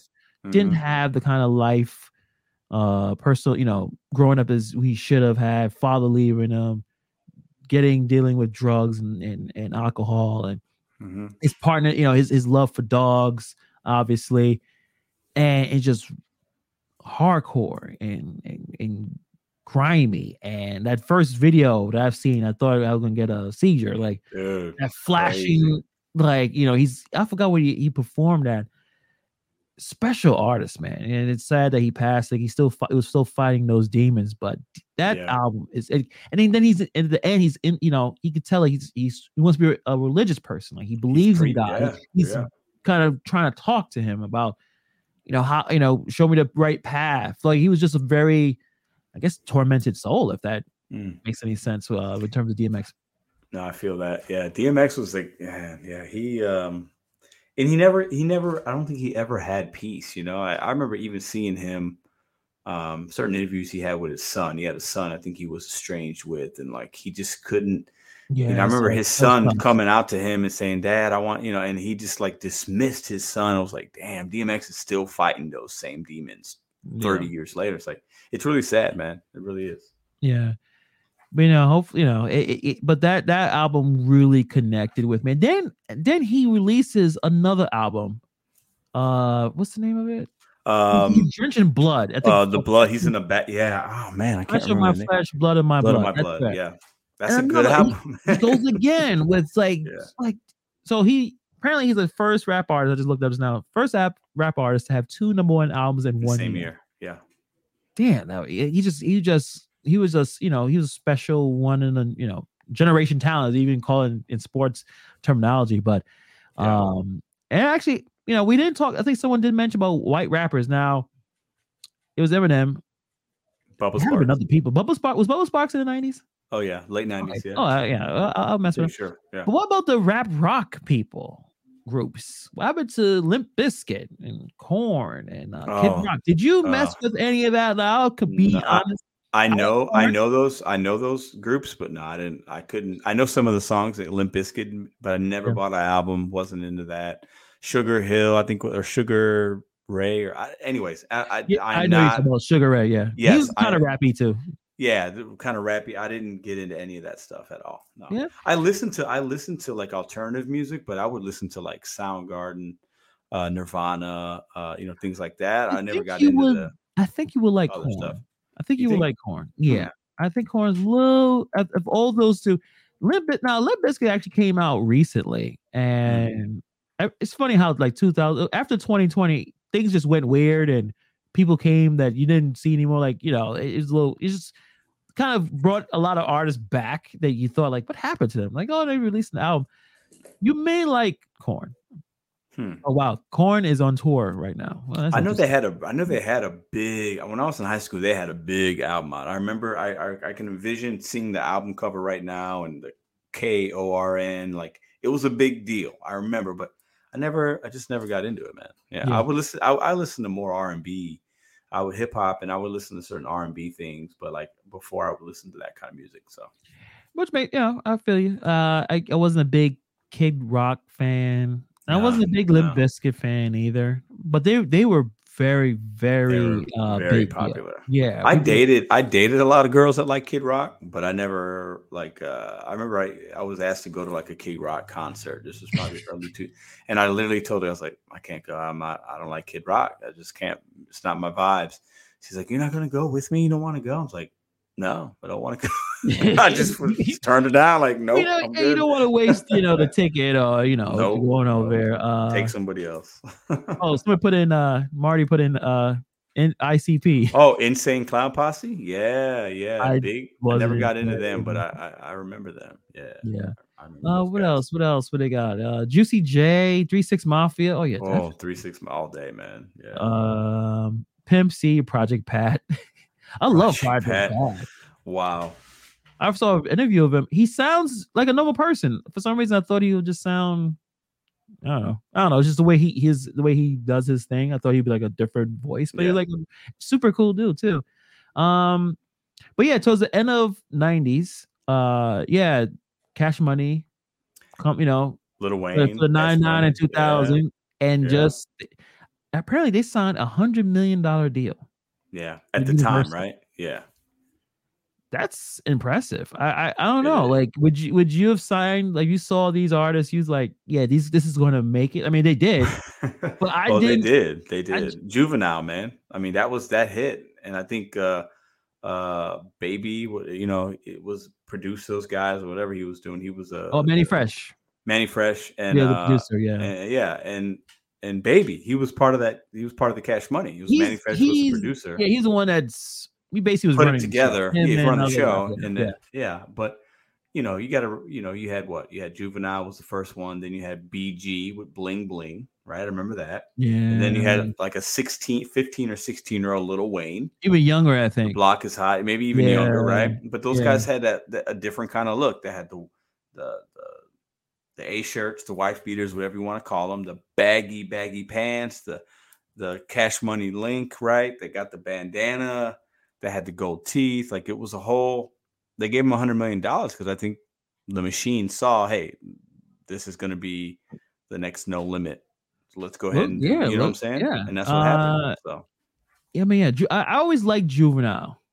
Um, because his first, I think his first hit was hot, uh, where he's basically telling you what you're gonna do, what's gonna happen to you if you continue living this kind of life.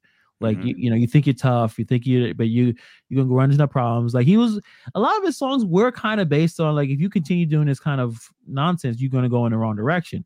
Um, and also obviously back that ass up, which is probably like that's the one song that That's no a- that's a- matter where you are, if you are in a, any kind of place where there's a dance floor, club, lounge, that they start hearing that violin, they start hearing that beginning, women will get up yes. and go dance. They're gonna get up and dance. They're gonna do what they should be doing. white women, brown women, and black matter. women. And it doesn't matter. You could be at a, a at a wedding of all white people, and they don't listen to rap. They listen to country. That song comes on, they dance. Yeah, they get you up. could be at a at an all Puerto Rican event, all black event. That song comes on, people are getting up and dancing. So Yeah, yeah, I could I not agree mean, with that more. Yeah. uh, and it's a really, really, really good uh, YouTube video of Manny Fresh explaining how he put the beat together. Hmm. Fascinating. Like you see him, he's just grabbing different I'm kinds gonna of have to check sounds. that out. I'm gonna check that out. And I mean, you know, Manny Fresh kept Manny Fresh was the glue that kept that together because it was his beats that gave him those hits. I mean, he put Yeah. that beat together and it, it sounded amazing.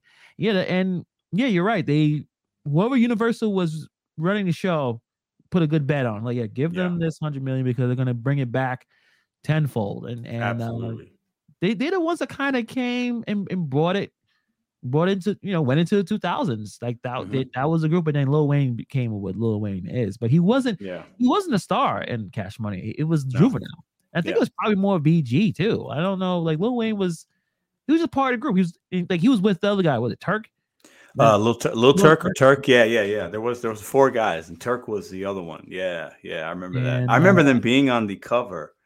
I guess I'm probably a junior in high school. They're on the cover of the Source magazine. I remember this because I get the Source every month, and the four of them are there. They got their wife beaters on. They each got. I remember it like it's yesterday. They got different color bandanas, the gold chains, the teeth, and they're all just standing there, and they're all like, like me, super skinny, like hundred. You know, a Little Yeah, Wayne was was like skinny, it was 120 pounds. yeah. All little dudes, not tough looking, right? You used to your rappers kind of being maybe a little tough looking. And I'm like, who are these dudes on the cover of this magazine, right? And then you learn a little bit about them, and then the song comes on and it blows up back at that, you know, Yeah. and it was uh it, it was over from there. So I know we keep coming back to this, but I think it, 1998 is the best. year, It's okay. DMX. Is DMX is dark and is hot. Dark, it's dark and hell is hot. Jay Z, hard, uh, Volume Two, Hard Knock Life. Lauryn Hill, the Miss uh, Education of Lauryn Hill. mhm, Aquemini mhm, from Outkast. Tribe Called Quest, The Love Movement. mhm, Not the best, but pretty damn good. Um, Big Pun, Pun. 98, yeah. came in uh with that. Uh I think I, I think that's the strongest one. I don't know. I think that's the strongest year. Um those are really good albums. Those are good albums, man. Yeah, You're not you're not wrong about that. Yeah. um and you know and, and Master P was doing this thing in 98 too, uh throwing out the hits. And he had a really good uh crop. Uh, did, did you like Silk the Shocker? Are you okay? I was. Are you a Master P fan? Because actually, I have him on my. Well, are you are you a Master P No Limit fan? Were you album every week, new Uh, album every week? Everybody from the hood had an album and a record deal. He had everybody. Every I remember No Limit had an album out every like month. They had a new album. I would that? say they were okay to me. They Okay. didn't. The, the hits were the hits. I Yeah. wasn't a big fan. Silk the Shocker was a little bit too offbeat, rhyming for me. I did like Mr. Mystikal though, but I don't think Mystikal, Mystikal. didn't, he didn't become his own until probably after. Because I don't know when he went on his own and went and had and Pharrell just you know blessed him with some really great beats of like da- you know Danger and uh uh I forgot the other damn song, but so no, I wasn't a big. I wasn't a I huge fan. was, yeah. I, I have Mas- I had Master P on my overhyped list. Uh, Okay. yeah. I- I, but as a businessman, a mogul, genius. I mean, Absolutely. he still has his money compared to all these other yeah. rappers. Like he he knew how to make money, how to put everything to go. Um, I mean, he Marty signed Snoop. Snoop was on No Limit. He signed Snoop. Uh, Bad he deal. made two, three yeah. bad deal for everybody, you know. But um, I Yeah, I, like think- I- guy. I like think he had, you know, Silk Shocker. What C Murder, right? That was his brother. Yeah, he went to jail for for uh, murder. For murder, yeah. Uh, C Murder. Yeah. Uh, but I think he had, uh, you know, they they had a. I remember what I liked most about No Limit, and that I remember when I was in that time was they had those movies. I'm about it. Ice Cream Man, or what he had a few movies, right? And then he, before he got to be like, uh, before they started throwing money at him, and he did the hook, you know, hook me up and hook me up twenty and whatever. Like he had the I'm about it movie and another one, and I liked. I kind of thought that he had a good portrayal of his neighborhood, and it was just real like it was kind of raw, but like I remember watching those, right? Yeah.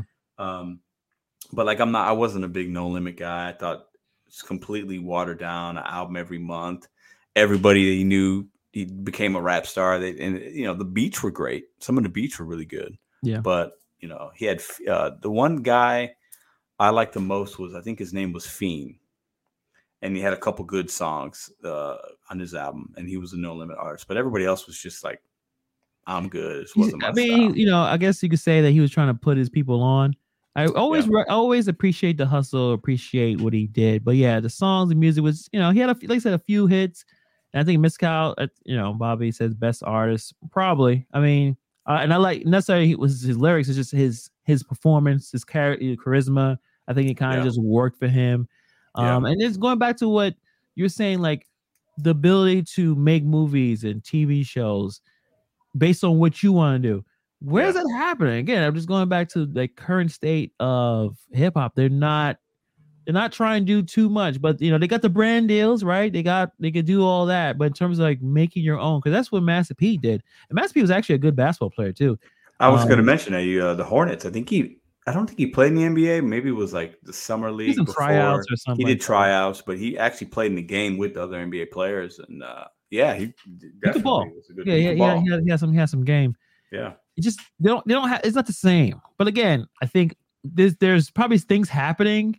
We probably need to be more, I guess, you know, try to figure out okay, what's the what the current crop of uh, artists? What are they doing in terms of like crafting your own TV shows instead of complaining about why there's not enough uh, representation on this channel? Like, Yeah. we'll make your own channel. Like, Yeah. you guys have a, you guys, all you guys, you guys have a lot of money, or you guys pretend that you do. Pull some money together, and you can have your own production companies and stuff like that. I mean, it's all Yeah. there. I mean, that's what No, no Limit did. It's like, all right, cool, we're gonna do it ourselves, and it works. and out. it's impressive that I mean, it, you know, back back then you had these. I think also we got to remember is you, you know, they had these record labels, right? But they were under an umbrella of a bigger record label. Most of them, yeah, were, yeah, right. yeah, yeah. So that you know, but they had these people giving them opportunities. But the hustle, the hustle mindset of these guys back in the day, people like Puffy, uh, uh Master P, people like Suge Knight or Dre, you know, like as controversial as some of them might be, these guys had these albums, you know, these record labels. You know, you had So So Def, Jermaine Dupri. I mean, Oh yeah, these guys were yeah. going out and, and really making money for people around their hood, around their demographic, right? And finding talent in their areas that they lived in. And, you know, So So Def, Atlanta, Jermaine Dupri, uh, Jermaine Brad, Dupri's Atlanta, Atlanta bro. The yeah. Brad, I mean, all those guys. I mean, I mean, those guys did it. And nowadays it's almost like the way people can make money is so different and unique, whether it's on YouTube or you know, you got these SoundCloud rappers or whatever. You know, you got Yeah, people Spotify's making money. pay you or something like Spotify, you know, you got people making money on uh, TikTok. You got people making money a lot of different ways, right?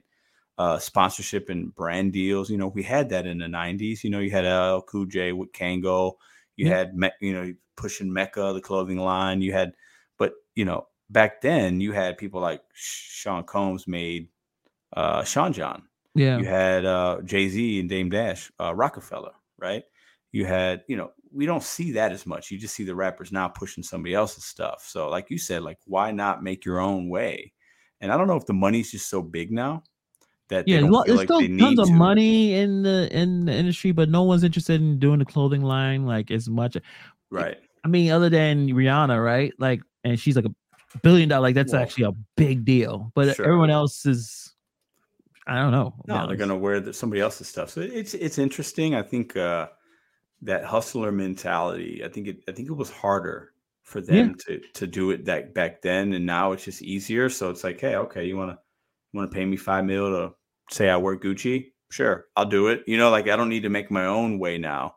Yeah. You know, Well, uh, I Bravo don't have a good comment. No shows, no social media back then. You had to Ex- hustle. exact, Yeah. ex- exactly. Now with the social media and stuff, and you know, we're a part of that. We're, we're we have a podcast on YouTube and stuff, right? Which is fine, right? And it's just easier.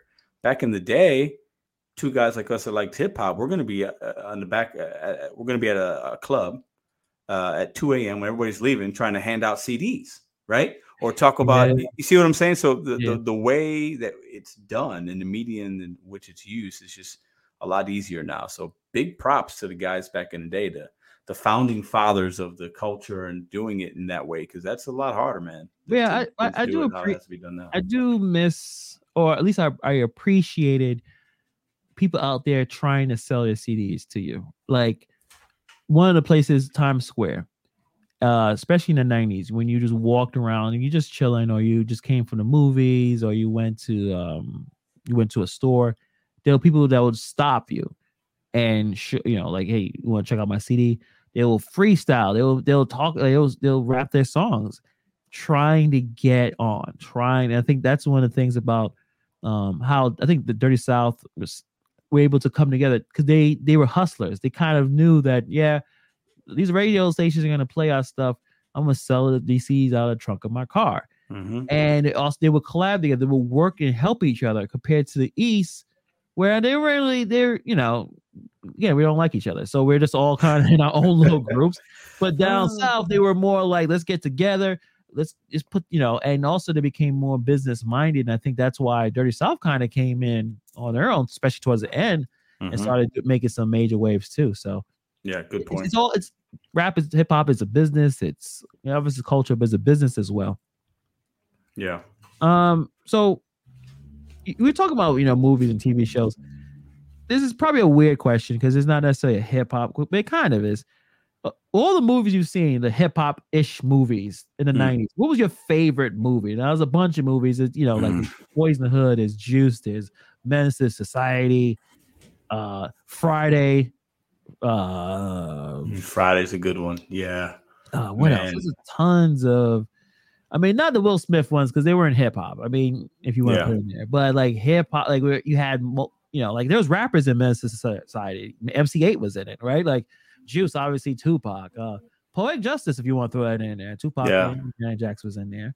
Like, what was your like go like your Man. favorite these I hip hop? you know, my, my, my brain says Menace to Society because I think that's like one of the first movies I saw when I was a little younger. I was like, damn, like that, you know, yeah, you know, that's a lot going on there, right? Um, uh, and all the violence and the drugs, and it was like growing up in Chicago a little bit, and like my cousins were kind of they weren't living that life, but they were living something kind of similar. So it was kind of like the Drippin' little- Dad came with a really gem, a gem up in here.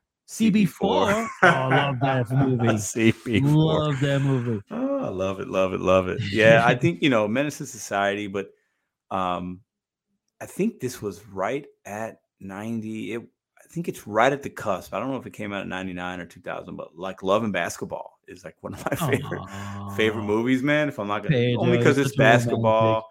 And you know, but don't be a menace to South Central. It. That's a good one, Martin, too. The Wayans brothers. That yeah. may be a '90s one because it just made fun of all the movies that yeah, came yeah, yeah, before it. yeah, yeah, yeah. but there Uh, was um um a movie called Blood In and Blood Out. It's like an old uh old yeah, it's it's a, like a Mexican gang kind of movie. Um that's a that's kind of a classic. Um Yeah.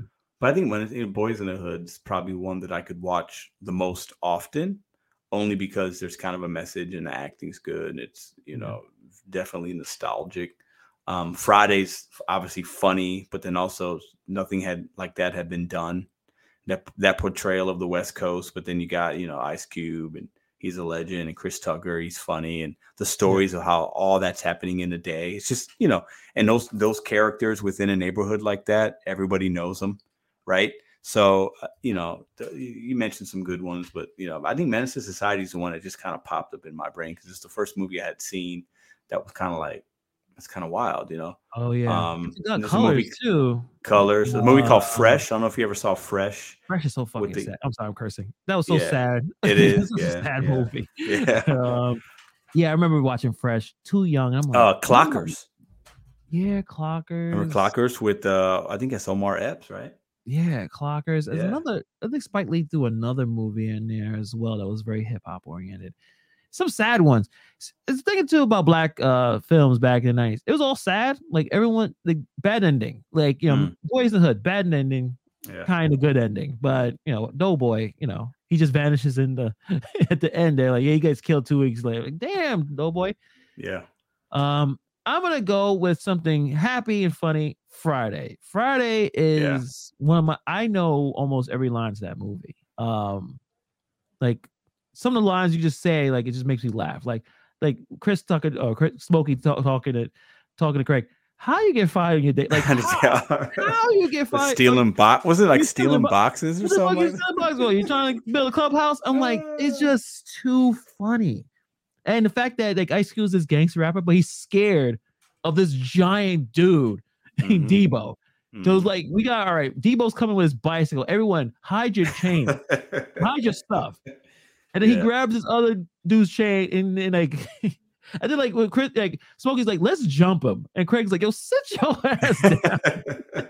you know, you know what, you know what? uh, One of the, you know, and the dad in that movie's funny, but like when he, oh yeah. when, when Ice Cube wakes up, or Craig, when Craig wakes up, and he's like talking to the one girl on the phone, and she's like, "Oh, you was at the movie," uh," but then he goes out to go get some cereal, and there's no milk. Put some Oh, water in it. Listen, my mother used to tell me stuff like that. So, like, I think you know, Friday's just a classic, man. It's a classic. like you irritate and that's why and if my son is still with me in his 20s i'm going to irritate him too like yo take out the garbage you say you're You going have to to. take it You have to. you know you have to you live there don't slam my door don't Yeah. he slam it's just there's just so many jokes like miss miss parker walking he's like damn miss parker Like, Parker. Yeah, she's watering the grass that ain't no grass there. Ain't no grass Such a good uh, movie, man. yeah Such i think movie. that's my that's my go-to movie and bravo yo bravo needs to be on the show he's hit I forgot New Jack City. New Jack City. Yeah, we didn't. That's, men- my, yeah, that's man. my second seed. Yeah, it was Friday. New Jack City. And New Jack City. Uh, Ice Cube, Ice Cube, Ice T Ice T. made me Wesley feel like he was a cop. I was like, yeah, I, I can believe it. I can believe you're a cop. He had the dreads. Um. What's Dead Presidents? Remember Dead Presidents? Oh yeah, yeah, yeah. Uh, we, we- let's give let's give some ladies some love. Set it off is a classic. oh bro. yeah. Set I it off. Is, my parents took me and my sister to see that in the movie theater. Mhm. We were young, Yeah, a little bit. It's probably Yeah. a movie that I would not take my uh grade school. yeah, a little sex, a little violence. Yeah, little sex, and it's sad. Again, the end. He's like, "Oh, all these girls are dying," and then like yeah. Queen Latifah comes out like a G, comes out the car, gets blasted. I'm like, "Oh no!" Like, yeah. What happened to those Mhm. movies? What happened? Where, where's where's those movies It, you know, I think a lot of the content now that you know, there's some good TV show. It's just not. It's, it's just different, man. I don't know. the, the Netflix and I don't watch. shows I don't the you know. Netflix shows. You know, I don't watch a lot of TV anymore now, anyway. But um, or movies for that matter, like I used to. But yeah, uh, some of the, and I know we're missing some great ones. I wish that if you guys got some in the chat, Yeah, I mean, uh, yeah, Bravo, know. Mari throwing in a house party, uh, love house, house, party. party. Yeah, yeah. I mean, the fact that he tried to go out and then he, and I think it was was the sec- first one where he tried, you know, I guess the kid goes back in the house and then his father's there whipping about to whip his ass like you Yeah, left the yeah. house. Uh, Baby's Oh, Kids. I don't know if you're into. Have you seen uh, Baby's Kids uh, anime I- movie? um, I've heard of it. Um, oh, write that down. does, does anybody Beat Street? Can anybody relate? Have you ever heard of Beat Street? Beat Street. That sounds familiar, Street. but I Yeah, this haven't. is a movie cult classic, probably Chicago um, backdrop, but Beat Street, man. I remember wa- with my cousins, they used to watch that all. Oh, man. 1984. Uh, yeah. Wow, really set in the South Bronx. Okay, I'll check that out. Which one's that? Uh, Beat Street. Oh, that's South Bronx. Maybe I'm thinking of something else then. Beat. Yeah, I thought it was. I thought it was Chicago. Maybe I'm thinking of something else. But Beat Street is one you should check out. Definitely. Yeah, Definitely. I'm gonna yeah. check. I'll check that out. Definitely, definitely. Um, yeah. Bobby says 80s uh, breakdancing movie. Can you breakdance? No, Yeah, neither. I was just checking. I got no movement like that. Uh, No, I'm good. Jason's lyric. You may like Jason's lyric, right? I remember it. I don't think I've ever seen it the whole way through, but I Yeah. definitely remember. Yeah, uh, that's, it, that's- it was a drama. it's like romantic. though, right? Or not? Yeah, we're a little. Yeah, you, you yeah. like. I think Jada Pinkett's in it. Okay, yeah. Jada, yeah. Jada Pinkett was in a lot of stuff. White Man Can't Jump. That's a good movie. Yeah. Yeah. Yeah, yeah. Why you going to be so stupid? Like, it was so stu- and then, like, he was just, you know, like first of all, how he bag her? Like, that's not even. Listen, Like, not come on. Okay, not happening. Really, yeah, yeah. Not not happening. yeah Rosie yeah. Perez was a one.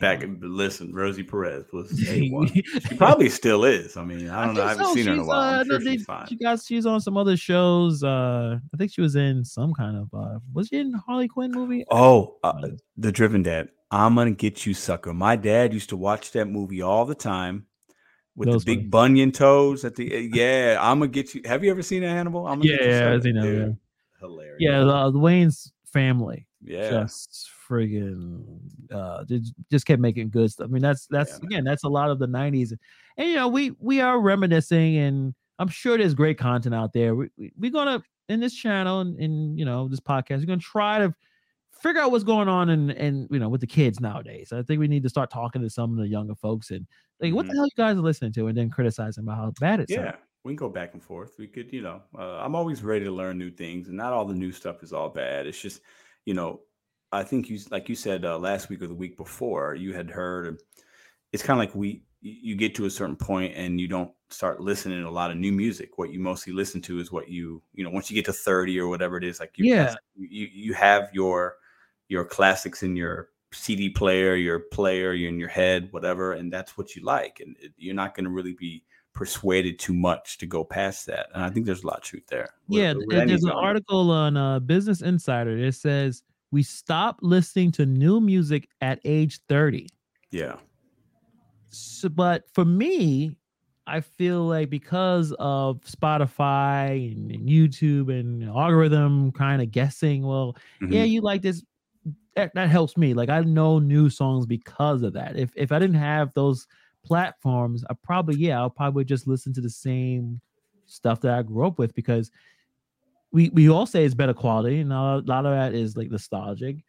I don't think as much. I think there's there's a definitely a level of quality dropped off, and I think it's not just hip hop. I think it's a lot of media. I think it's movies, Yeah. um, the the comedy and certain comedies because you're not able to say and use like the, the people back then had more freedom to express themselves more honestly than we do. So I Yeah. feel like the quality has dropped off. But um, if you didn't have the internet, yeah, you would just listen to the stuff you grew up with because it, you have a strong connection to it. Yeah, good point. And I even think you think about like the old like talk shows, right? The TV host talk shows. Like it's there's some of the new stuff's cool. It can be funny, but like I think there's something to be said for the innovation of doing something for the first time, right? And seeing it for the first time in Arsenio Hall Yeah. and you know like like Letterman and Johnny Carson, like anybody just back then it was just different, you know. And and and now it's like you look at it and it's like, all right, how many times can you really do that? How many how many Tonight shows can there be, right? So and it same can be said for a lot of TV shows. I think there's some good innovative things happening, but at least within this culture that we're talking about now, it's like how many times can you do it? So it's just to go back and look at the times when we were growing up it's the golden era, man, because it was done so great the first time or the second time, and now it's like, oh, okay, we're at the twentieth time.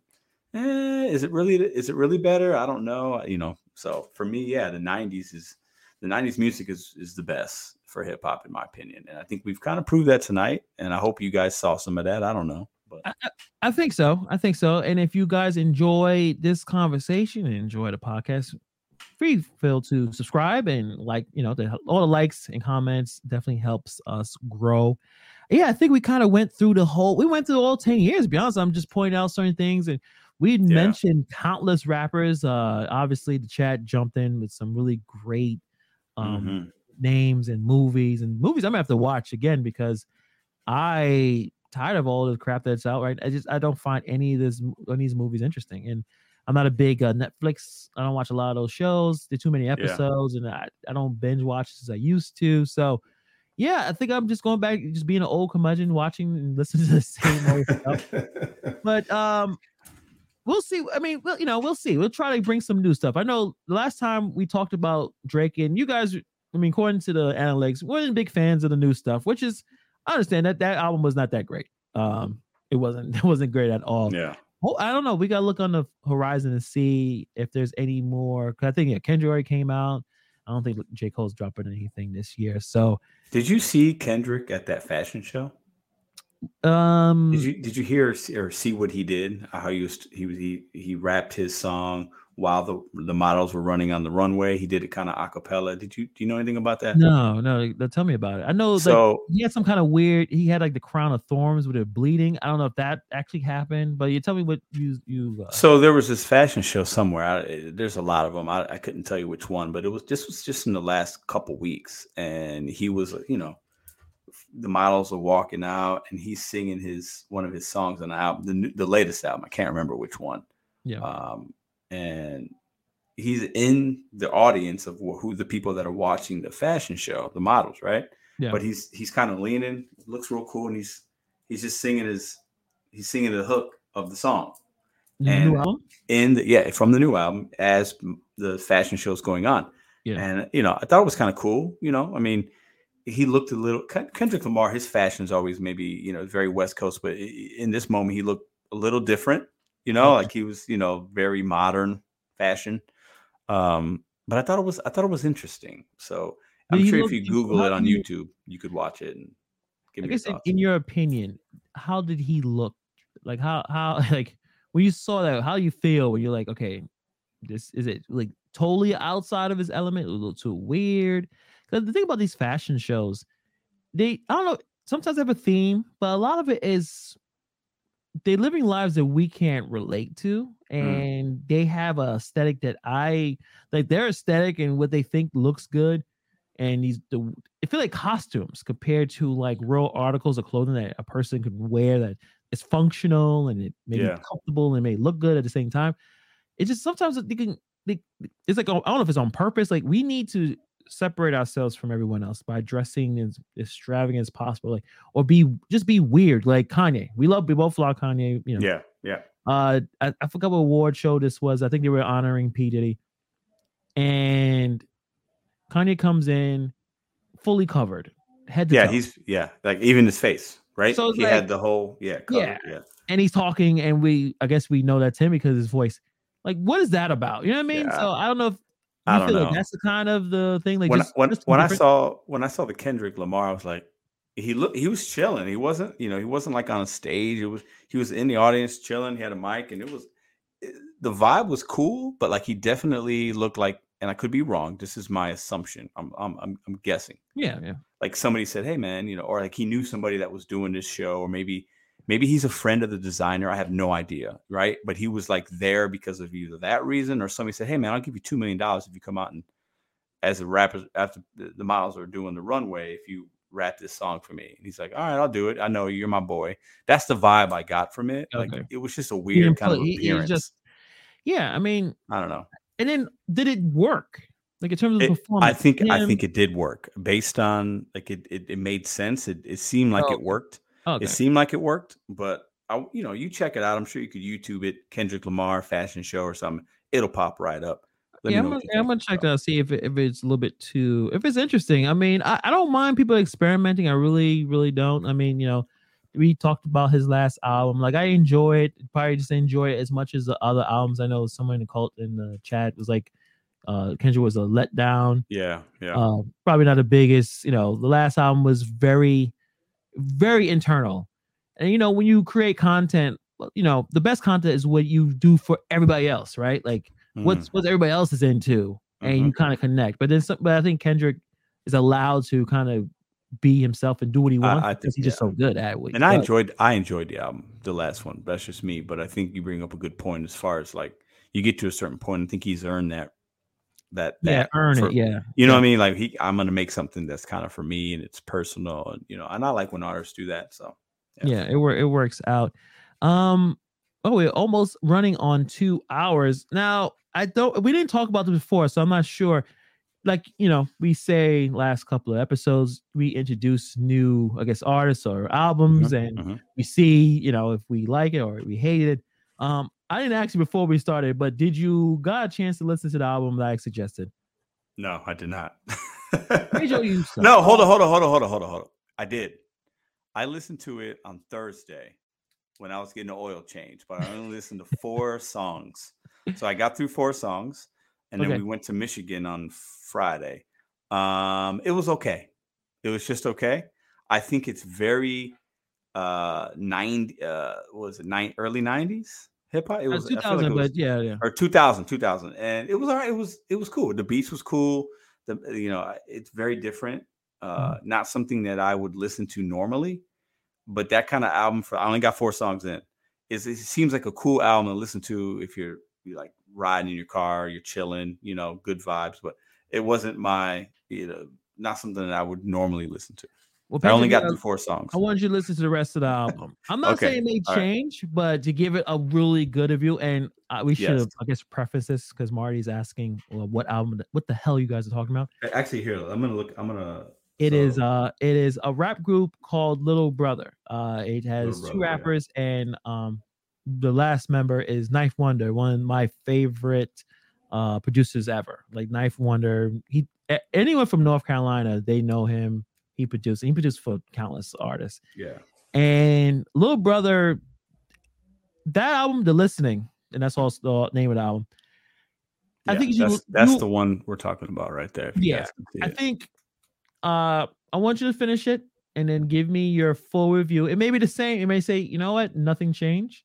Um, but yeah, I think there's some there's some there's some uh stuff Something in there. there. Like I feel like it's very Tribe Called quest ish to me, and that's probably what Yeah. grabs me because I Tribe Called Quest is one of my favorite uh, groups of all time, and it there's no gangster stuff. They're not talking Yeah, about beating up or robbing anybody. It's just real, None real life. Yeah, relationships. Uh, take care of your kid. Like a very, you know, it's not the same. So, so the the, the in, there's no intensity. Uh, I think that's probably a good word. Not, not a lot of intense uh moments in the album, but uh, but yeah, we're gonna you know get a full review next week got it. and I'm sure we'll talk about some other stuff. I want to go through 2000s, but I think we should try to figure out a little later on, let's just talk about some stuff that's happening now in hip. Hop. I'm sure there's tons of stories, and then maybe we'll hit up later. Later, what do you think? Yeah, I think I think maybe we do the 2000s and 2010s in a couple weeks or something, and we could yeah. we could talk about uh, next week. We could talk about some current current topics, what's going on in hip hop, what's going on in basketball. I'm sure there's going to be some free agency talk, and I, I think we can kind of keep it to some topics for next week. So yeah. Um. But before we leave, though, like, is there anything M- NBA trades and stuff that that kind of got you surprised, or nothing really? Uh. Well, I saw that. Well, uh, over the weekend, uh, Rudy Gobert got traded from the Jazz to the Minnesota Timberwolves. So now you have Rudy Gobert, great defensive player, trash offensively, but now he's going to be teamed up with Karl-Anthony Towns and Anthony Edwards. So the Minnesota Timberwolves made a huge move. They gave up a lot. They gave up uh, Patrick Beverley, but uh, they gave up another uh, another player, a better player than Beverley. So they gave up two of their main like starting five or starting six players another two players. They gave up four players, I believe, and four number one picks. So I think yeah, overall it was nine. I think it was maybe five current players for so nine players, current or future, for one guy. That's so, not a so trade that happens often in the NBA. No, I mean that's it's going to be twice as that for for KD. So you're gonna have you're gonna have you gonna have KAT and Rudy Gobert. Yeah And near the basket. Now I know. Well, no, I think more KAT, face- KAT, KAT's yeah. gonna play. KAT, KAT's gonna play probably the four, obviously. Yeah. But he's gonna be the guy that will spread the floor, and you're gonna have Gobert. It's gonna be the defensive guy, and KAT's not bad defensively either. So you're gonna have two seven footers, uh, one that can hit a three point, one that can defend the rim. It's gonna mm allow KAT to play not in the paint as much, and I think he's gonna like that. You're gonna have Anthony Edwards playing that small forward two guard position. I love That's, I love Anthony. Yeah, he's he's just coming up. So the Timberwolves made a you know it's an interesting trade. They gave up a lot. So right now I look at it like they want to you know they, they got a three year window, and you know they're going for it right now. The West is loaded. Um, it's you it's, think Do you think they're a playoff team? Or they will make not the play on, but like actually just be a playoff. I think team. they could be a playoff team. Uh, maybe they probably not getting sell out of the first round, but they're mm-hmm. definitely now. I think this puts them in first round team. Maybe they push it to six or seven games with somebody, but this doesn't make them a contender in my book. Okay. But uh, it's an interesting move. It's nine players, nine guys for one guy is does not happen in the NBA very often. So that that was shocking that they gave up that much. But nice. Gobert is an all star. He's a three. He's an all star. He's a three time defensive player of the year. Yeah, so I, I, like his game. It, it's all about yeah. putting him in the right spots. But you know, I, will give you a, a prediction. The Nets will not make the playoffs mm. next year. Probably won't. Mm. So you think it'll just be Kyrie by himself? I think they're gonna get rid of them, but but before before the end of the next season, they'll all be gone. Ben Simmons will be just passing to himself, or because he can't shoot, so he's no, not. He's gonna he's gonna pass it to nobody if, or somebody. If Kyrie and Westbrook get traded, I'm going to lose my mind. Like it's not going to be a good look if we have Westbrook and Ben Simmons on the same team. Oh, like, uh, should we just remove them off the, the like? Hmm. And that's like that may happen. But you know, I think what I, happened is I think they're trying to. They were like, "Hey, you gotta give us." Um, I think Lakers want another decent player that we have over in the Nets, and I was like, "Nah, dude, we're not doing mm. that. Just take this oh, Kyrie guy." What What do you do? Let's just say you know, I think right now Kevin Durant, you know, they got him going to maybe the Raptors or the Suns or whatever. Let's just say he goes to the Knicks. What what what are you what are you feeling? He goes to the Knicks. He's got him and Jalen Brunson, and they got R.J. Barrett, and they got uh the big guy Randle.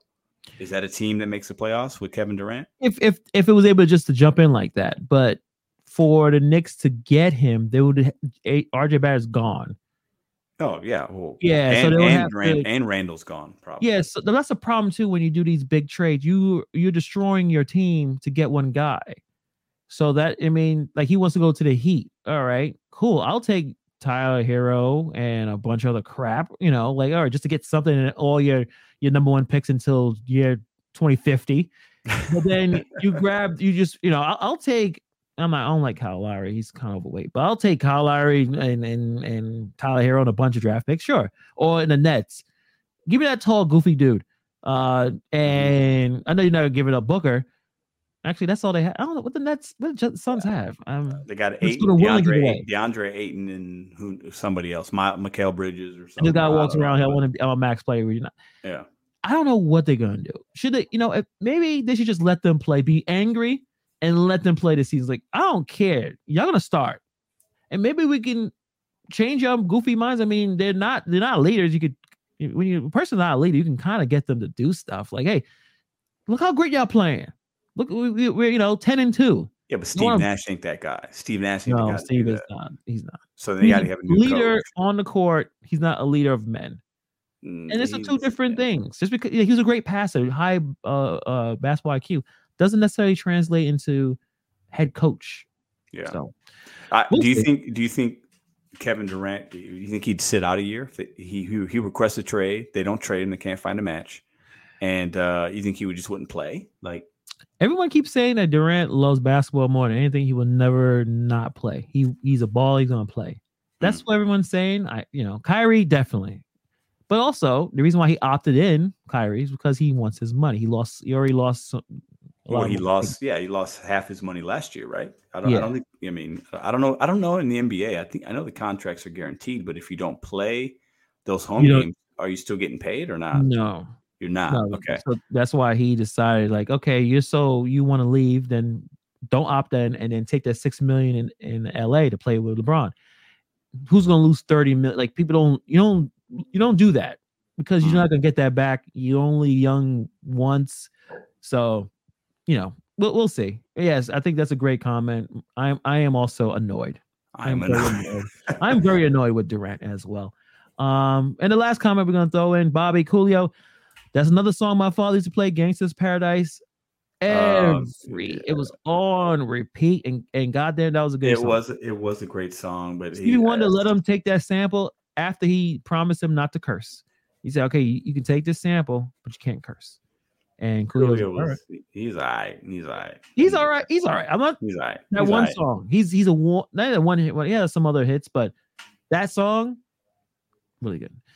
Um, True. on that note, we got we got the, you know, we'll we'll figure out what we're gonna do next week. I'm sure there's a lot of stories and stuff coming in, but appreciate you guys for staying with us. You stayed for two hours. Many people, Yes. like Marty, Shout Bobby. Driven Dad, drip, dropping some good uh, movies as well. Uh, bravo. Appreciate all you guys for sticking around. Press like, share the uh, podcast, the YouTube channel. If people who love hip hop like we do, love the 90s like we do, you know, jump in and, you know, let them know about our show. And Yep. I don't know, uh, Pedro, what you got to say?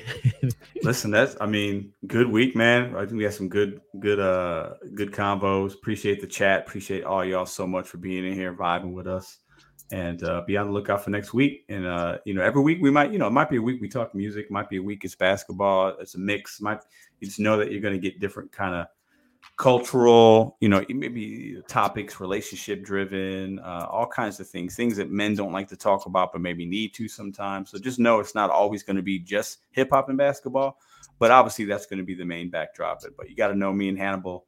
We don't, you know, we we plan certain topics, but then we just kind of let it go organically. We turn the mic on, we turn the, the video on, and we just talk. So if you guys are here for that, we appreciate y'all very much. So that's all I got. Gotcha, gotcha. Kris Kross, yeah, I talked about that last week, man. Yeah, to- you said you didn't have the pictures for your crisscross pants. I got them. My mom's got them. I got to I got to get with my mom's, and I was gone all week. We We're happy don't this worry, we'll bring it back. We're gonna bring it back. But uh, I got it for y'all.